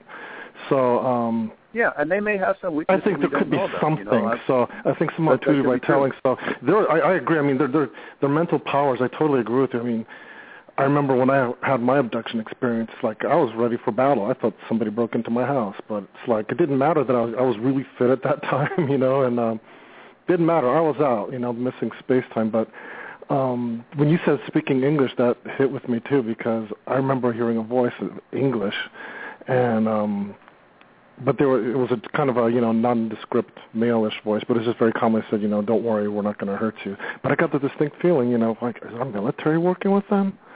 You know, to to what end? So um, in a sense, I guess I feel validated by what you said about uh, certain elements of our government. But do you think it's the mi- certain elements of the military? Or intelligence, or two. I mean, did you see uniforms? yes, Like, like Shar saw mil- uniforms. Did you see uniforms? But not but not military uniforms uh, as we know them. Um, they were wearing tight black material, tight fitting, um, uh, almost looked like one piece, you know, type outfits, but they were matching. You know, it, it, in some regard, I guess you could say it was a uniform. That certainly wasn't a military uniform. It was matching clothing, put it like that. Hmm. Unhuman. On the, the human, um, not the not the people that that I'm talking about the, the guys that were uh, escorting this lady into the room. Um, that uh, when they went, they basically just told me to to shut up, um, to quit talking. Um, Really? Once I once I recognized her, so that's one of the things that made me, you know, they were just just like they would do, a human would do. There was one other time um, that I was that time I really think I was in some sort of uh, earth-based facility. There was another time that I don't think I was because it was a very large. Um, um, certain aspects. Uh, um, that I've found on these crafts, um, one the so-called furniture seems to always be kind of part of it. Um, the other thing is the uh, a lot of uh, always like rounded edges, uh, a lot of ramps yeah. instead of stairs, uh, type things like that. And the lighting is the key um, because they their light is completely different than our light, and it, they seem to be able to to manipulate light as well. Like it it, it won't um, flow from one room to the next unless they want it to.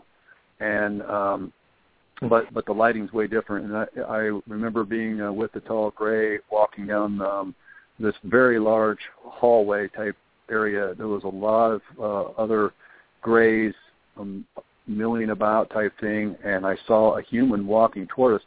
Turned out he looked um, very very similar to the two guys that I had seen uh, in another event, and he was carrying something. Um, and he uh, slowed down as he approached us and stopped, and um, he had some sort of a, a blanket type thing around uh, the, the thing he was carrying, and he pulled pulled it back and revealed like this uh, just hideous looking baby. Um, mm. And I, I think once again um, they wanted to get my reaction to it, so um, which I didn't. I didn't play into it. I've really uh, do my best now to not give them what they want um, in that regards, especially with the mental stuff. You know, the rest of the stuff you just you just give up. You just like do what you're going to do. There's nothing I can do about it. But uh, yeah. a lot of the mental stuff I try to uh, to resist. And um, but it seemed like it was set up. You know, it seemed like a set up scenario. Um, but he was uh, at that particular time he was the only human, uh, if he was indeed that, uh, that I saw. And it was almost like he was doing the job. You know, like he came up, revealed this. It looked like an experiment gone wrong. In fact, I felt so sorry for it. Um, seeing this thing, um, I, I, it was just grossly deformed, um, and um, I, and I think that it was once again just one of those things to uh, see what kind of reaction I was going to have to it. Was it alive still? It's yeah, yeah. Hmm. Yeah, they showed me something like that too, and I was so appalled you know, that it was still alive and that it had strength, and it just freaked me out. Mm-hmm. You know, the reminded yeah. it's harder. You know, it was just it's it's a horrible memory for me.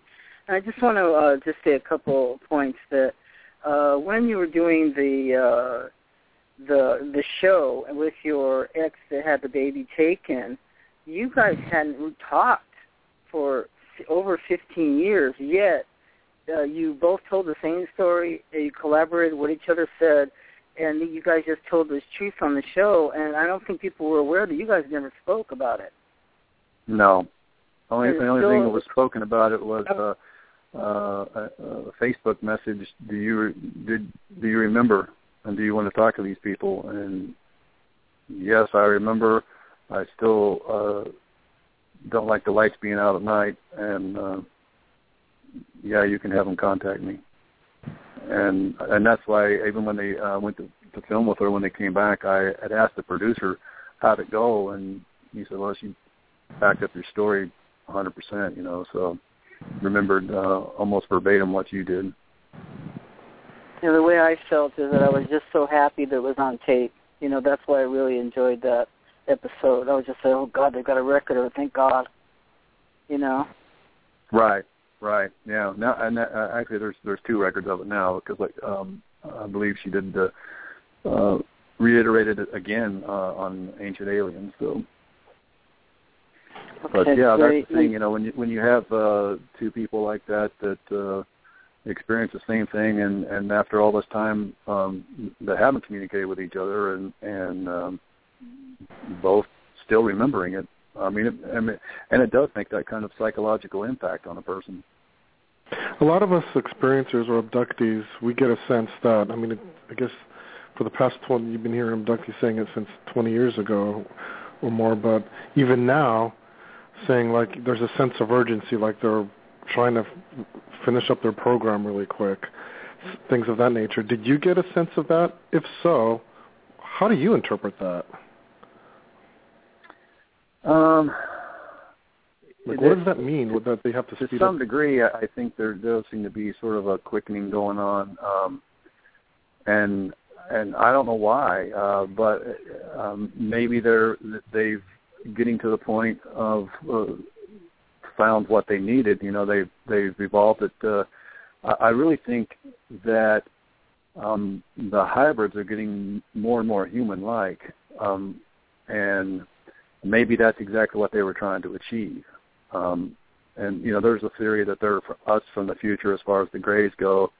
And you know, if so, uh, we surely certainly messed up somewhere down the road uh, to get to uh, to that point. But uh, it, it does seem to be. I, I don't know if, if it's. Um, I haven't sensed in my own experiences like a sense of urgency uh, any more than than ever. But it seems to be um, from other reports from from and the amount of reports that are coming out, and, and maybe it's just a thing where there's just more people coming forward.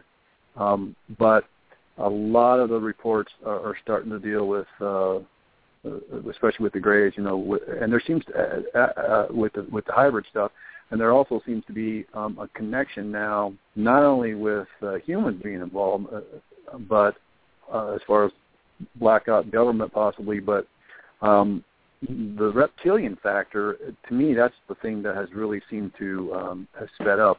You start to hear more and more reports of reptilian encounters, uh, and a lot of times working in conjunction um, with the Greys in some capacity. So that's the thing that's really caught my attention recently because I, I think that what happened with us um, a few months ago uh, and up to Hampton, I think, was reptilian. Um, and I, I did have an incident where um, I was subjected to what I would perceive as a reptilian human gray combination hybrid. Um, and so, you know, I think there is some something to that, and because uh, the uh, the reptilian reports have always been there, um, really throughout history. Um, you know, they got the Aztec god uh, uh, Quetzalcoatl or something. I don't know if I pronounced it correctly or not you know, there's the, all these depictions and stuff um, of these reptile bipedal. At that time, they considered them God, um, but it seems like there's more and more of, of um, the reptilians interacting with the greys for some reason. So maybe there's some kind of uh, conjunction going on between um, those species. Um, you know, I kind of lean a little bit toward um, that the reptilians have always been here. Um, you know, that we're we're sort of the intruders. but um, that's where I probably noticed most of that. Uh, the, the, as far as the things escalating, that uh, it may have something to do with that, and maybe they're the ones wanting the Greys to go. Hmm. Uh, Rick, could you tell us about Halo par- uh, Paranormal and the work you're doing with Gina? Uh, pardon me? Could you tell us about Halo? Is that the way? Am I pronouncing it right? The work you're doing with yeah, Gina. That's that's just a moniker that Gina and I put together. Uh, you know, uh, you know, we're not one of those uh, gross groups that has matching T-shirts and you know a bunch of people in a group and you know we we're just uh, it's just us. Uh, we, we go with uh, those groups like that. We get invited a lot to, uh, and, and there's stuff that we just do completely on our own. Um, and it, it's just, we we it was easier for people to remember us, you know. So we sort of just did the the Halo Paranormal moniker. Uh, uh, Gina likes uh, yeah, angel stuff and you know halos, and that's kind of where we got that. And My my daughter's name's Haley, Haley Oldham, Halo, you know. So mm-hmm. that's kind of where that moniker came from. Um, and recently, we were we're, we're starting to get a little bit away from that. Uh, we're we're just um, kind of going a lot by by our own names, you know. But it just makes it easier for people to remember if they want to try to get a hold of us um, uh, about something.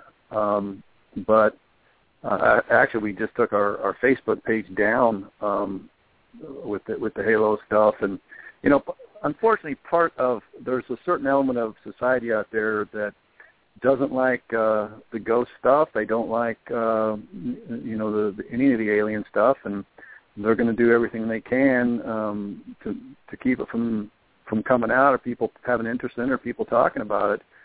And uh, so any of us that, uh, that that come out with that, I've got some some friends that uh, set, there's actually well, there's three I can think of right off the top of my head. Um, abductees that are coming out with books uh, sometime the next year about their own experiences and you know, it's like, boy, it's going to be there's there's a, a, a wonderful positive side to it, but you have to deal with um, with with that element that doesn't want this stuff coming out, and they'll do whatever they can to to stop it. Um, you know, I've had uh, I, I I usually ask people like if you if you get the book on Amazon at least, and and you do enjoy it, you know, please leave a a, a review because uh, that's where they try to attack you the most. Um, you know, I've got way, way, way more uh, positive reviews than, than negative, but it's a platform for them. You know, and they'll use Facebook also to try to do that. But of course, you can control that, and and uh, and YouTube and all that. You can always control that. But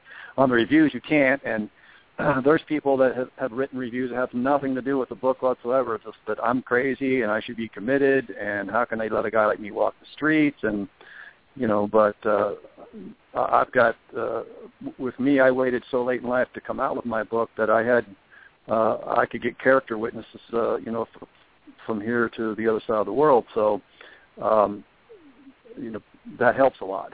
You know, but uh, you have to have a thick skin, and they're going to say some really cruel things, and um, mostly that you're delusional and, and and out of your mind. It doesn't matter how much physical evidence you have. In my case, uh, you know, I've got physical evidence. Uh, and and and another witness and and uh i mean you know just it, they, they don't they it's it's the cognitive dissonance thing again you know it's like no matter what mm-hmm. proof you present the belief system's so locked tight that it doesn't matter and that part gets uh, very frustrating um and you know there's times that that i think about like just that's it. And that's all i'm going to say about it. I'm not i'm never going to talk about it anymore. And I have days like that because it gets uh, people doesn't you don't realize um, um, especially the more publicity that you get the the bigger target you become and uh, mm-hmm. uh, and the more the more people want to silence you and uh, you know it can get uh, threats and that type of thing goes on you know I'm not going to talk about it too much but uh, there's a lot of strange things that starts happening to uh, to somebody like like me. Did you have um, experiences like um, me and Shar and many of the other abductees um, of being monitored, not by aliens, but perhaps some of our helicopters elements, i.e., or e.g., um, black helicopters and things of that nature. Oh, oh, absolutely. In yeah. yeah, yeah. I mean that's happened all the way from the '80s. Uh, uh, I'm friends with uh, John Lear um, here in Vegas. Uh, he was one of the first people that that I actually told um, about this, and he was very receptive. And um, and you know, we both had had our phones tapped back way back in the '80s, and but even recently, uh, before we left Tennessee, we li- we lived uh, in a subdivision, but it was pretty country. I mean, we we uh, there was a big field beside our house with woods, and it was uh, the water district owned it, and it was all fenced off, and a lot of wildlife and everything there. And we were at the very end of that road right next to the the, the field, and uh, there's just the end of the cul-de-sac. We just have to turn around, you know, nowhere to go. And there was a uh, what looked to be a UPS truck uh, parked in front of the house. Thought it was making maybe a delivery to us. Didn't happen. Uh, kept looking out the window, and and uh, it was parked at a weird angle also for for delivery for anybody's house. Um, couldn't figure out what was going on, and I actually had to be somewhere, and uh, so uh, we did. Gina was home, and so we kept keeping an eye on this guy. And after about 45 minutes, we're like, "Oh, we can't. We have to leave."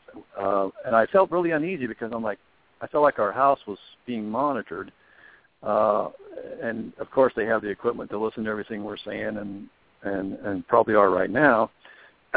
but we uh our driveway was in the back of the house and we pulled out and uh we got really close to, to the truck and it, it it had no license plates and the guy hmm. that was in there um was wearing these huge glasses and a weird hat um like he didn't want to be recognized either and instead of like naturally what a regular UPS driver would probably look back maybe even wave you know like especially in Tennessee they're pretty friendly and uh, we we pull like you know real close to it, and the guy uh, keeps looking straight ahead.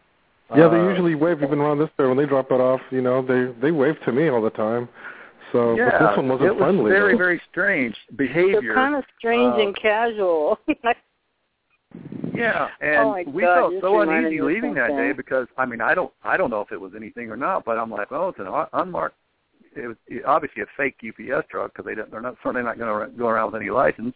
Uh, the guy was um, not dressed properly, um, and he, he seemed to be sort of trying to disguise himself, and it was angled really weird. And plus, what was it doing for 45 minutes just sitting there? Um, um, so And he was obviously not on a lunch break, right? He wasn't attention. eating or anything like that, correct? He, what's that? He wasn't obviously like on a lunch break where you could see, oh, he's eating a hamburger or whatever, and just pulled No. over. You could see it's like, okay, he's not on a break. He's up to something. Not on a break. I I thought that too. Uh, first, I, I thought, well, maybe the guy, you know, he's on a break. Uh, but we, he was angled where we could actually see. He just kept staring like, like straight ahead the whole time he was uh, there. Um, almost like not even moving. Every time we would look at him, he'd just be in the same position. Even when we left, um, and he didn't even turn to look at us, even though we pulled almost right beside him. Uh, he just kept staring straight ahead, and he just had these abnormally large glasses. Uh, um, almost like you know, like the goggles you wear like at a shooting range or something like that. It was, just, I, it was just very bizarre all the way around. Uh, I don't know. I don't know if he was uh, that they were monitoring us or it was just a strange coincidence, but it got our attention, and it just shows you that you know when you're uh, when you present a, a, a book like mine and you start talking publicly about these kind of type of things going on, that it puts you on on edge because of um, you, you you start you know the whole X file thing, trust no one. Um, it, it re- that really does happen, you know, because you just don't know. Uh, I don't feel personally that I'm I'm a threat um, to the government because, as you probably noticed earlier, you know, I don't I'm I'm not really on board with the whole hey let's tell the world thing. I understand why why they they have to do it in, in certain increments. I think that's the only way we're going to be able to the society is going to be able to handle it.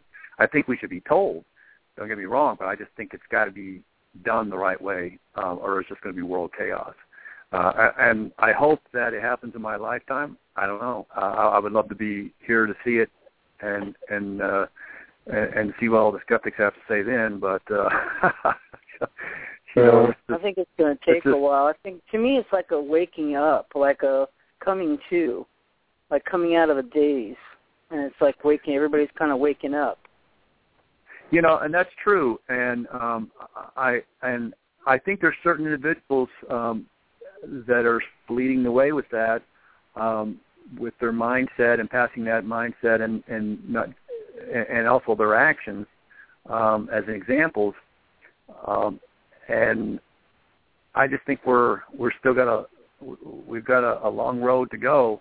Um, just judging from what I see as society, like I said earlier, it gets frustrating, it gets discouraging to to have these truths. I mean, even in the ghost stuff, I mean, we I've got full body apparition photos that's been vetted, but people still don't say, well, that's Photoshop, you know. So we don't even present them anymore. It's like uh, you, you could have it already vetted from a lab, and it doesn't make any difference. You know, people will not accept it. I've got thousands of files of Spirit Box ITC communication and full voice EVPs. You know, And funny thing just occurred to me. A thought. I, sorry for interjecting. You're talking about the ghosts. It's like uh, form an alliance with the ghosts to fight, battle off the aliens. Yeah, I, That'd be a good yeah, I- movie. Tell the other side, hey, what's going on here? Tell us, because you guys can go anywhere. What's going on? What What do you think we should do? That just occurred to me while you were talking. Um, we we actually have did some experiments um, with that. We haven't talked about publicly yet, but um, that that's coming. Um, you know, we've even did some experiments uh, with trying to use the spirit box for alien communication, uh, based on implant. Uh, you know, the syntax memory. I, I really believe that uh, you know these implants they're they're they're uh, they can measure like our syntax sensory information.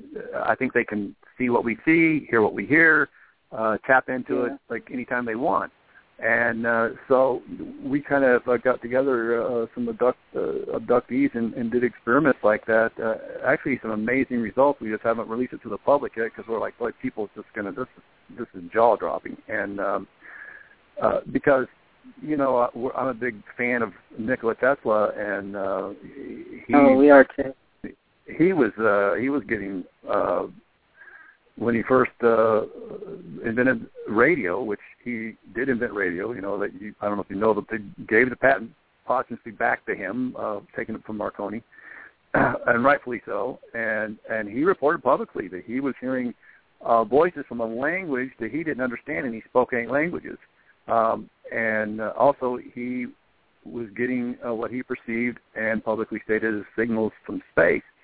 Um, so, uh, on that, on and when you're the only radio around and you're getting voices, um, then there's got to be something to that. Edison himself was uh, working on what he said he, called the telephone to the dead, uh, and he said it would be if there was any way to communicate to the uh, other side, it would be through, in his belief, radio frequency. So, you know, there's a lot of people dismiss uh, the spirit box work. Um, oh, you know, you're catching radio and stuff, and and we've got uh, stuff. I guarantee you, um, it, it's words that can't get said on the radio uh, very clear. Um, and matter of fact, uh, I don't know if I'll be edited out or not, but um, there's an upcoming uh, um, Tesla episode on Ancient Aliens that I was on, and uh, we we presented them. We tried to contact Tesla one time, and we got an amazing uh, uh, response asking him to say his name, uh, which we got Tesla very clear,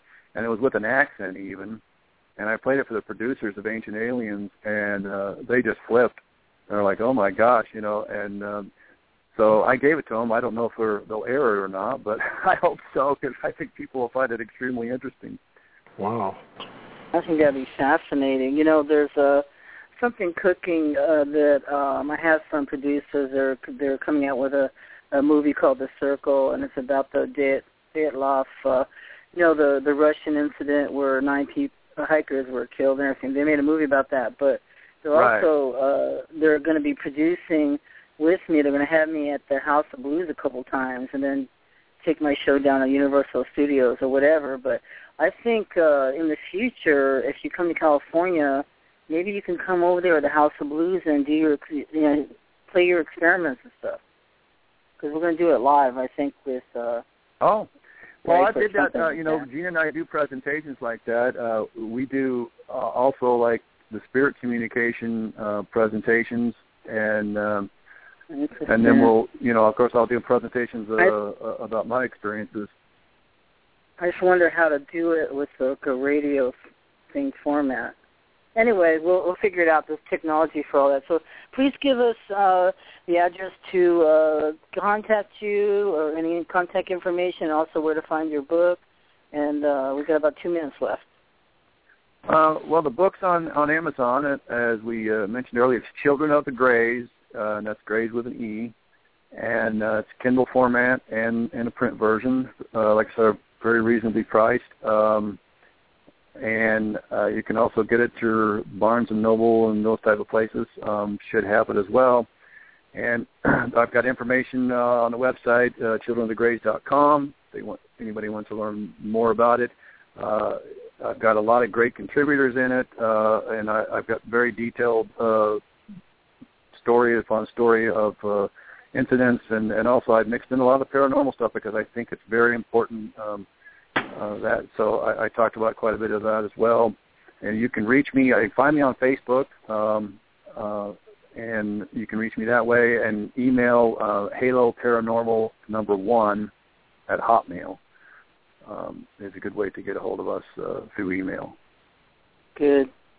Okay, well, I just want to thank you so much for being on. Very, very interesting, and uh, I'm, I know that you have uh, so much more to tell too. And uh, I want to thank you so much for being on the show, and maybe in the future you and Gina can come on too and talk about all this stuff again. I uh, really appreciate you being on, Bret. Well, I enjoyed it. It went really fast. Uh, it's always nice to be on with with uh, especially other people that's had these uh, experiences. I, I didn't know that about either one of you, so that was great. It was I know. a pleasant surprise. Yeah, you know, you can seem to relate better and understand. Uh, and and it's always great to be on with people that that know what what you're talking about and understand the subject matter. And and uh, keep up the good work, guys. And I really appreciate you having me on. Thank you so much. All Thank right, you so much. you, and you have a good night. It was a pleasure. Very much Thank so. you. Okay, good night. Take care. Good night. Good night. Um, so, Adrian, a, a fabulous show, and thank you so much for being my uh, co-host. I, I really love it when you're on, especially this topic. It's so important to get the truth out there for us and the way we see it, as odd as it is. Yes, I thank you so much for having me on. It's always a pleasure and an honor, and I'm I'm honored that you allow me to be co-host um, on the shows that I like to be on, and especially these kind of shows. Um, he was a great guest. Um, go ahead, and make your announcements because you probably only have a few. That's Second. it. That's it. Just go ahead and talk because uh, I okay, don't we have any All right. okay, Yeah, so we'll start our usual spiel. So, um, okay, so yeah, because the show. Okay, good night, everybody. Because they're going to be cutting us off, but you can actually hear us in archives because uh, it's going to re- it's going to stay recording. good night. Anyway, it's just me and you now. So anyway, they're, they're still going to be recording, but we can hear it later. So okay. tell me. And um, I felt it was. I, he said a lot of things that, um, as you know, you're probably like, oh, Adrian's probably going to agree with it. I, I agree with a lot of what he said, especially um, that we probably don't have a choice. You know, Yeah. that we're being first. Karla Turner talked about, hinted that there could be a possibility because some people on the bandwagon to get really, you know, anti-government. And she says, you know, we really don't know. We could be coerced because they're a lot more advanced. You know, sure we can make some deals with them, and they might give us some little token technology stuff, but um, so what? They're they're they're concerned about their own interests first, and understandably so, and also the military aspect because I know you had um, very clear stuff, memories about the uh, elements of the military or us somehow being involved, and he supported that. And I still get a sense of that too, because how? Why would I hear you know an alien talking English? Well, why do we need to be? Yeah, and then why do we need to be monitored like we are? I think You know, I caught six helicopters going overhead. I think You that, know, I mean I I, got pictures of that one. I still think there probably might be either they're monitoring us to see our progress, or I'm going from the hypothesis perhaps we're the logical people to monitor. If there are groups that are a group of intel people that are curious, like you know what, we need to know the truth about things. Well, who's who is the ultimate source about what's going on with with the alien invasion, if you will? Us, the abductees, the Yeah. experience. That's So by monitoring So, us, they're going to know what's going on. So I, that's what I think. But maybe maybe there is another reason. But that, that's where I No, that think. makes and, um, to me. so far, I, I mean, I don't get. I remember I used to freak out seeing the helicopters and stuff, and um, and, and hearing it over my bedroom when I was growing up, and, and actually seeing them now. Mhm. I didn't actually see the helicopters during my initial abduction, but I would hear them. I don't know about you. Yeah. Until I moved out I here in Glendora, now that I actually, you know, see them, there, there's a black helicopter. But I'd wake up in the middle of the night, you know, and the whole house would be shaking, and I'd hear a helicopter, and my mom validated me because nobody in the house would hear it. But mom said, "Did you hear the helicopter?" Yeah, I heard it. Uh, so we're not the only one. She goes, "No, the whole house was shaking, but everybody was just kind of." Well, yeah, the house is shaking. My dog barks. I mean, it's obvious that they're here. Then I look out there. They're. I was actually able to catch that that whole platoon that was going over one time, like, and that was only because I was. Tom Reed was saying something on Facebook about look at these helicopters going here, and I went out there and I and I heard them. I went, oh my god, what a coincidence! He's talking about it, and then I got a good picture. Oh, you got a picture of that. Yeah, I got him this time, but anyway. Did you have any? Did you have anything kind of like what he talked about, like um besides the helicopter, like you know, a phony UPS truck or something, you know? Yeah, all the time, all the time. You know, just weird cars with no license plates, weird cars that are unusual. Unusual, and I'll notice, you know, um it's hard to do it because I'm driving. You know what I mean? Oh, yeah, But, Uh, sometimes they're just they're they're just driving next to me, and or a little bit ahead of me. They don't really follow me, which is weird. But I I find it other another thing interesting is that they want to be seen, like that scenario in that bathroom at the Starbucks.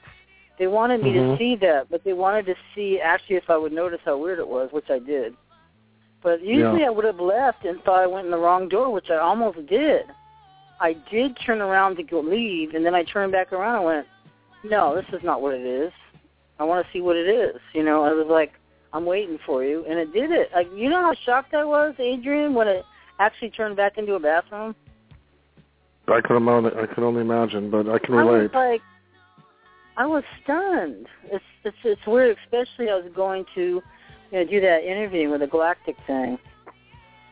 yeah. Anyway. Yeah. And even a great. to- helicopter showed up on that show too. The helicopter came Oh, really? to the window. Everybody could hear it on the radio. Yep.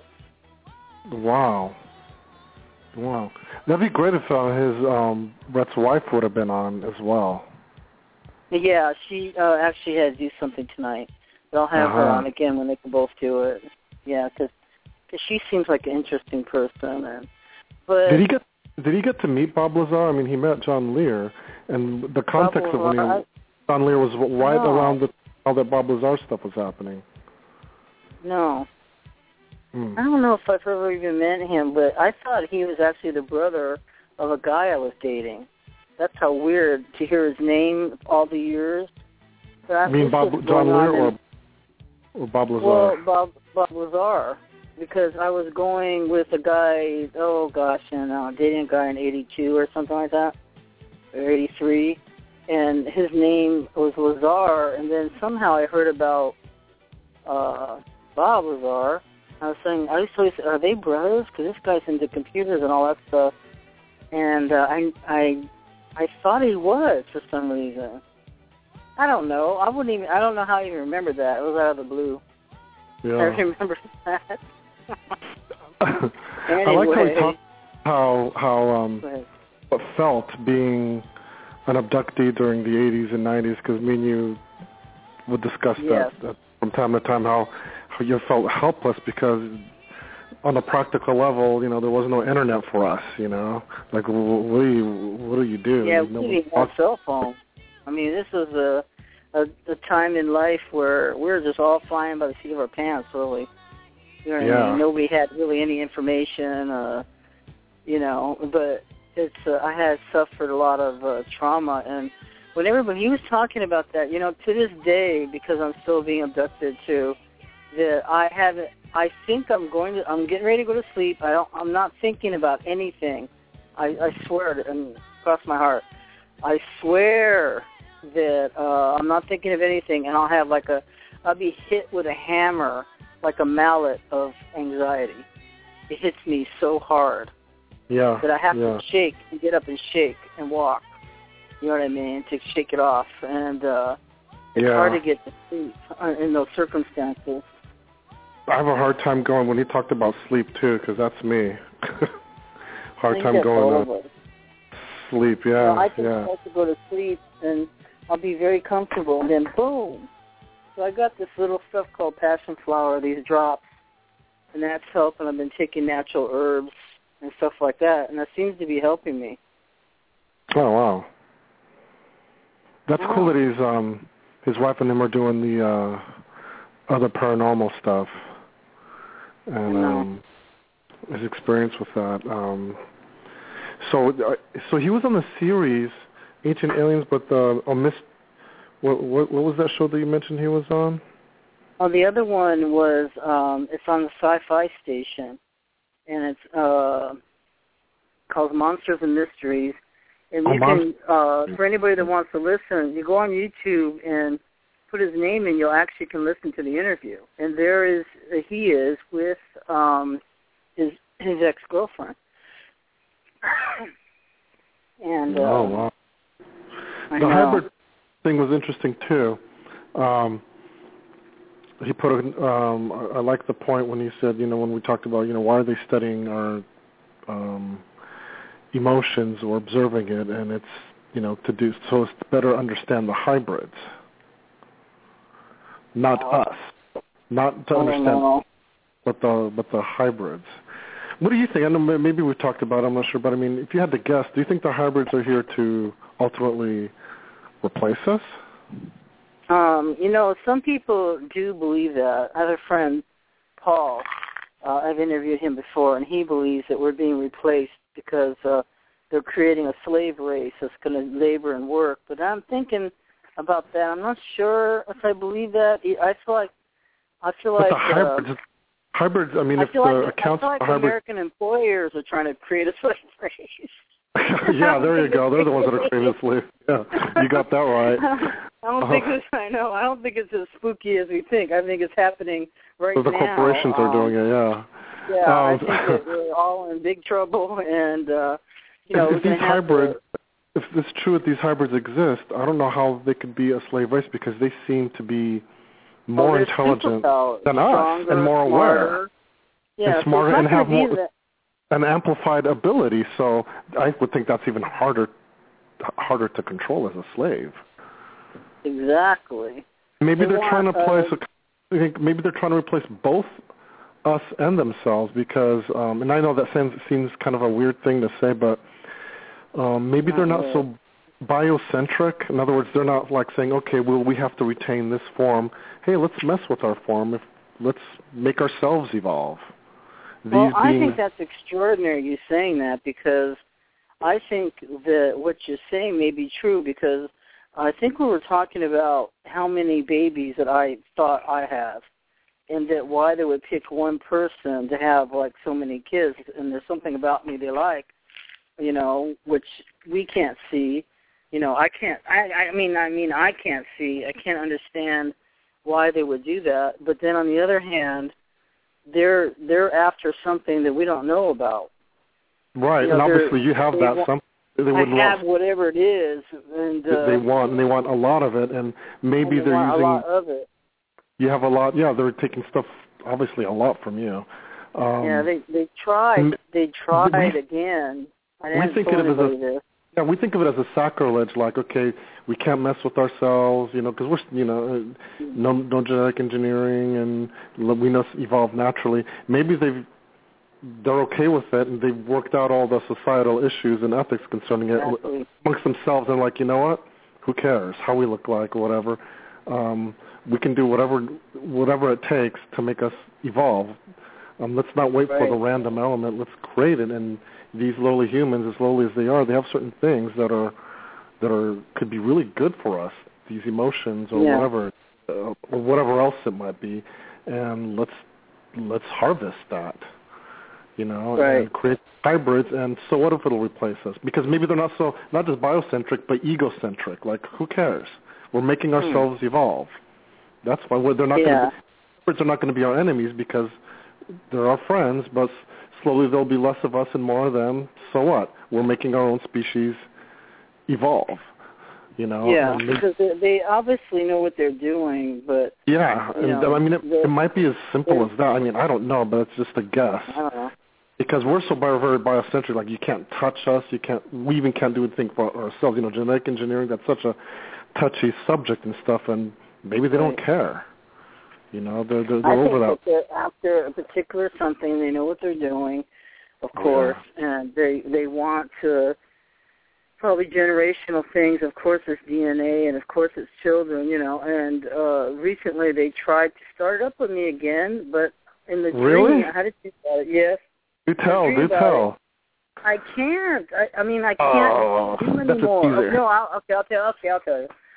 Anyway, I haven't said it yet out loud, but they had Okay. they were trying to have me create babies again, and it did not work. And it was weird because uh there was somebody else in with me in the dream, and they were crying over it. And I was thinking, no, I'm beyond childbearing years, so no, I don't want to. I already So have enough of them. So you weren't But they wanted like, to keep going, but it didn't work. mm, and who was crying? Just some lady. She was crying of that you couldn't have a child, or the because were the doing baby they, they did create a baby but it died and it, and it's not going to work and i told him that i said i you know i i'm just too old you know i'm in uh my sixties now and it's Mhm. just not going to work anymore so it was weird like that it's just weird okay it could have been They, yeah, they just they they prob- no, that's all right. They probably um i know they want to but women bad. women can have it seems like women can have um babies later now. Maybe that's what they were hoping for, you know. Because remember when we were were, growing up, the, the story was if you're once you're 40, that's it. You know, um, Yeah. women can have babies. Now you're hearing like 50. 50 is like the new 40 as far as having babies. Isn't that weird? And so maybe it is weird, but women in their 60s are having babies for their children. You know, let's say their babies can't have babies. Wait a minute, what am I saying? Maybe their Wow. children can't have babies, so they're starting to uh give birth to their own um oh, like surrogates. Uh, They're like a surrogate yeah, mother. they're being surrogates. Yeah. Uh huh. So I don't know if that's what's going on. You know, I just had enough of it. So because I'm seeing my grown adult children, if you want to call them, hy- I never call them hybrids because I don't know what they are. They're just my kids, but I call them space babies. And now they're not babies anymore. And so on your last one, you actually got to see see some more of them. I got to see one, and I I uh, rejected him, but I'm not doing that anymore. So um, I'm going to try to keep a open mind, you know, about it. It's hard to do, you know, because I want it to be done. I don't want to do this anymore, you know. But now it's other, it's on to other things. So I guess I'm doing Yeah. what I'm supposed to do, just trying to help humanity and help the world as much as I can, and you know. there he was a great there guest. I wanted to ask him, but it was just you know, it, he's one of those guests you can have for like three or four hours. It's like know, how long do you think they've been around? I, I would assume he would say a long time, given that he was an ancient aliens. Um, Well, they're, you- they're just coming out with a they- lot of pictures of them on the walls, you know, of uh, thousands and thousands of years ago. yeah, yeah. Yeah. Did, did you ever see the Bob Lazar um, when the, when his first tape ever kind of came out? I Um, think he I talked- did. talk about a, abduction, but what he said matches up with some of the abduction scenario. Towards the end of it, he talks about how they can anesthetize a person remotely. And on the Wow. area part of the brain, and they like to do it when you're more like in a sleeping sort of consciousness sort of thing, that it's easier for them to do that when you're too awake or listening to music, then they can't anesthetize you. And I found that interesting because it's not uncommon for abduction experiences. I'm not saying all, but some of them, you know, when they try to get you when when you're in a certain conscious state. And I thought that was Right. interesting. You know, um How strange. yeah, yeah. Well, well, I forget the name of it, but when he had that that his his initial tape, you can find that on, on YouTube. I'll find it for you and give you the link. But um, good. That was a great guest. Um, you got. I'm sure I got to give it to you. That was wonderful, wonderful um interview. He's a great guy, isn't he? And um, a lot He of uh, people aren't really talking about him and Gina, but you know, I I feel like uh, we need to really hear from him. You know, more he seems from him. authentic. He seems genuinely authentic. Yeah, authentic. very. You know, and then uh he's saying things only another abductee would even say. You know, I totally believe what he's saying. yeah, He's saying things that only we would know. right, right. And he doesn't Yeah. sensationalize it. He's not saying, "Oh, I'm the star child and I'm the special abductee." No. You guys aren't. So buy my book because I'm. You know, all none of that gar- garbage. He's he's just saying, you know, when he found out we were abductees, he he felt at home. I know. It's a, it's a put off like you know, we got to the keep doing what we're doing. Is the way I feel. We've got to keep talking no matter what happens. Because what's the alternative? I I know. don't. I, just don't want. I don't want to. Yeah, I don't want to be oppressed anymore in any way from anybody. I just don't want to. I want to just I could be. see them. I could see you giving the earth. aliens a hard time because you're fiery. When you get upset, you, I could, you get oh really man, mad. I get mad at them. Oh God, so mad. It seems like they have a hard you know. time deal with um anger. That seems to be a powerful emotion as far as breaking through. them. They're shocked whenever it happens. They actually are shocked by me. They're surprised. It's the only feeling I've ever felt from them was kind of surprise. Like you they don't know, know how to handle that. No, they don't. Because I think it's like that pure emotion of, you know, first you're in a dilemma because you're being in a scenario that you don't even understand, and then what happens is I have it's almost like lucid dreaming. All of a sudden you realize what you're you are, what you're doing, and who's doing it to you, and then those son of a bitch, you know what I mean? Like, yeah. oh, it's you again. I'm, you know, but uh anyway, I guess uh, I'm feisty Okay. feisty. Anyway, so Yeah. oh, anyway, uh, so tell them about where to reach you because you have a very interesting. Uh, you're working on some uh, uh, very interesting projects. Why don't you tell us about where they can reach you on your website, Adrian, and also you're working on some essays and very interesting uh, essays Yes. you have on there. Yes, I'm. There's. I'm working like. Let's see, three essays at the same time. The um, one which, which deals with the challenges of ufology.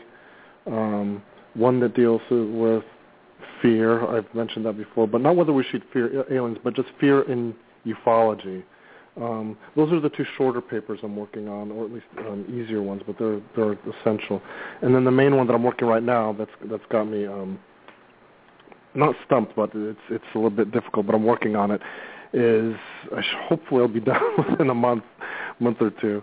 Um, the nature of the French friendship between us and aliens, and I appeal to Aristotle because he has different notions of friendship, friendship utility, friend, util, utility, friendship based on pleasure, and French and unequal friendship and perfect friendship. And I talk about okay, if, if we're going to be friends with aliens and giving certain things that I presuppose, giving certain set of assumptions, could we be friends with them? And and an element of trust. How how does trust work into it? Because I think that's important. And the short though, I come to the conclusion in my my essay that's coming up is the key one. At least for me, it was a very learning. It is a very learning experience. Is that no matter what, and I think this is an interesting conclusion that I've reached. No matter, given how we would be friends, necessarily so, given even what Bret said, or your guest, that that um, they're they're just so advanced that th- whether their intentions are what we would consider good for us or we would consider bad for us, they will have to be deceptive. Yes. It's a Wow. necessary condition because someone will say no, they're benevolent, benevolent, and sooner you know they're gonna, so they're talking to Yeah, us. And either so I don't way. believe the abductees that say that they've revealed stuff to them. In my opinion, I don't believe them because given the kind of friendship we're going, given what they are and the conclusions that I reach in my essay, they will have to be deceptive, no matter what Right. their agenda is. Given certain, given the nature of the friendship and what my Well, conclusion. well, because Oh. when you're dealing with what they're dealing with, which means uh, DNA manipulation, experimentation, following, oh, whatever they're, I don't know, whatever they're doing. Yeah, uh, yeah. How could they be? This, like you said, there's not an equal relationship there. They're not in. not So you, be. they're, they're, and even if they have some sort of contact with us, it's not going to be a public contact, formal contact. It'll be No. Surreptitious, behind the scenes, like they're probably doing with certain elements of, of the intelligence community. And if they are, they're going to be deceptive to them. Yes. So if, if our people are involved with them, all I would say is watch your back. Whatever they're doing, they're not telling you. They're not going to. There's no reason for them. Whatever they do, it's right. for their because some people first. are really positive about these events. Like they're talking, you know, it's like a positive thing. Or what I'm saying is they have, you know, many loving things to say. I only had, you know, that one experience with, the, you know, the blue felines, but uh is the only time there's been a positive experience. It's been all, it's been all, you know, against my will. well, yeah. I I mean, don't- I don't Well, remember why- why signing up for this stuff. Because the, you have you have some um, experiencers or abductees. They they'll say, you know, and, and I've heard them that it's an honor. They feel honored to doing it. Okay, well, if the aliens would know that you feel honored.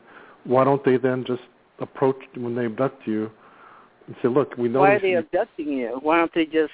Why, why don't why don't they treat you better Wow. instead of just being yes, so exactly. knowing so honored about it, and that you're going to be subservient and do whatever they need to do because they they don't care. They consider us a threat. But like also what, what you've indicated, it I think evidence, and I think you agree, they need something from us. They're harvesting something. Yeah, they want something, and they definitely they harvest seem to be They need a desperate for it. I mean, they're focused. They're Yeah. extremely focused.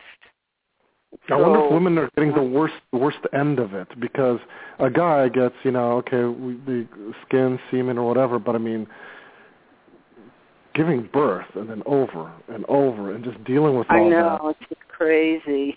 I, I would assume You know, it's got I just wish I had the focus of mind that I could have. Like he has a fantastic documentation, as far as I'm concerned, of what happened. Mhm. you know uh the doctors have seen it they they you know it's like it was never it was never there in the first place and they have ways of, uh, you know, uh, manipulating the human anatomy that a pregnant woman is really pregnant, but then right after they don't appear that they were pregnant at all. Right. You know, and but then yeah, um, they could. She was pregnant, right? But it's not pregnant. Right. Right. Yeah, that's See? good. That they were. He was. Um, him and his wife were. Were it was his wife then, or was it his girlfriend? No, it was his girlfriend. Oh, ex girlfriend. It was Sorry. ex-girlfriend. But they were on that show, and they're corroborating each other's story even without speaking with, about Wow. it beforehand, or comparing notes or anything like that. I think it's a very important case. Yes, that is. Um, maybe it'll get more more attention because I was compelled. I like listening to him, Yeah. yeah. and my BS meter didn't go up. It's like, no, wow, this me guy's.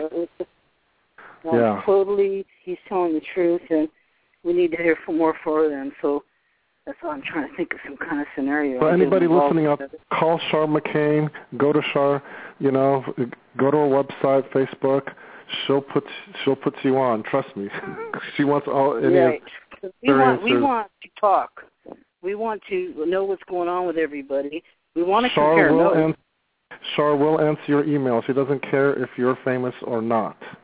She's I don't. Uh, don't be you know intimidated. She'll answer your yeah, email. somebody. Yes, because people have brought to my attention that they think that they're not famous enough to be on my show, and that that's not it. Adrian created our motto, so the unheard may be heard. And I want to tell you, you can call in, and we can actually create even a panel, and you're welcome to be on it. So That's right. So trust me, I was a nobody. Char didn't have to have me on, and she was already getting people, um, noted people, and she she still took me on. She'll take you on if she I sees that you're for you, real. Adrian. She'll talk. She'll talk to you. Trust me. For okay, real. I guess I'll leave it at that. Okay. okay, Adrian. I could talk And for I- I- hours, so I, I guess we better end it. but um, Yeah, it I was a, gotta I work en- in the morning. enjoyed it, and it was an honor and a pleasure. Thank you so much for letting me co-host with you, Char. And I wish you the best in every every way, and you're always welcome on. So uh, God bless you and take care. Okay, you too, Char. Bless you. Okay, good night. Take care. Good Bye-bye. night. Bye. Good night. Well, good night, everybody. Please tune in next week for our week, our special guest uh, every Friday, 6 p.m. Pacific Standard Time. And we so, so much appreciate you being on from week to week. We love you very much, and take care. God bless. Bye-bye.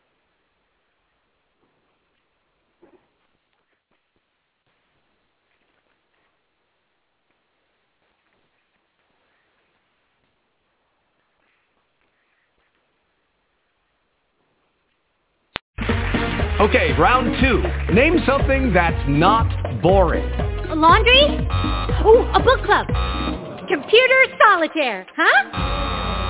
Ah, sorry, we were looking for Chumba Casino.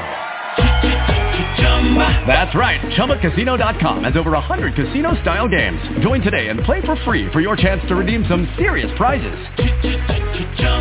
ChumbaCasino.com. No purchase necessary. Void where prohibited by law. 18 plus terms and conditions apply. See website for details.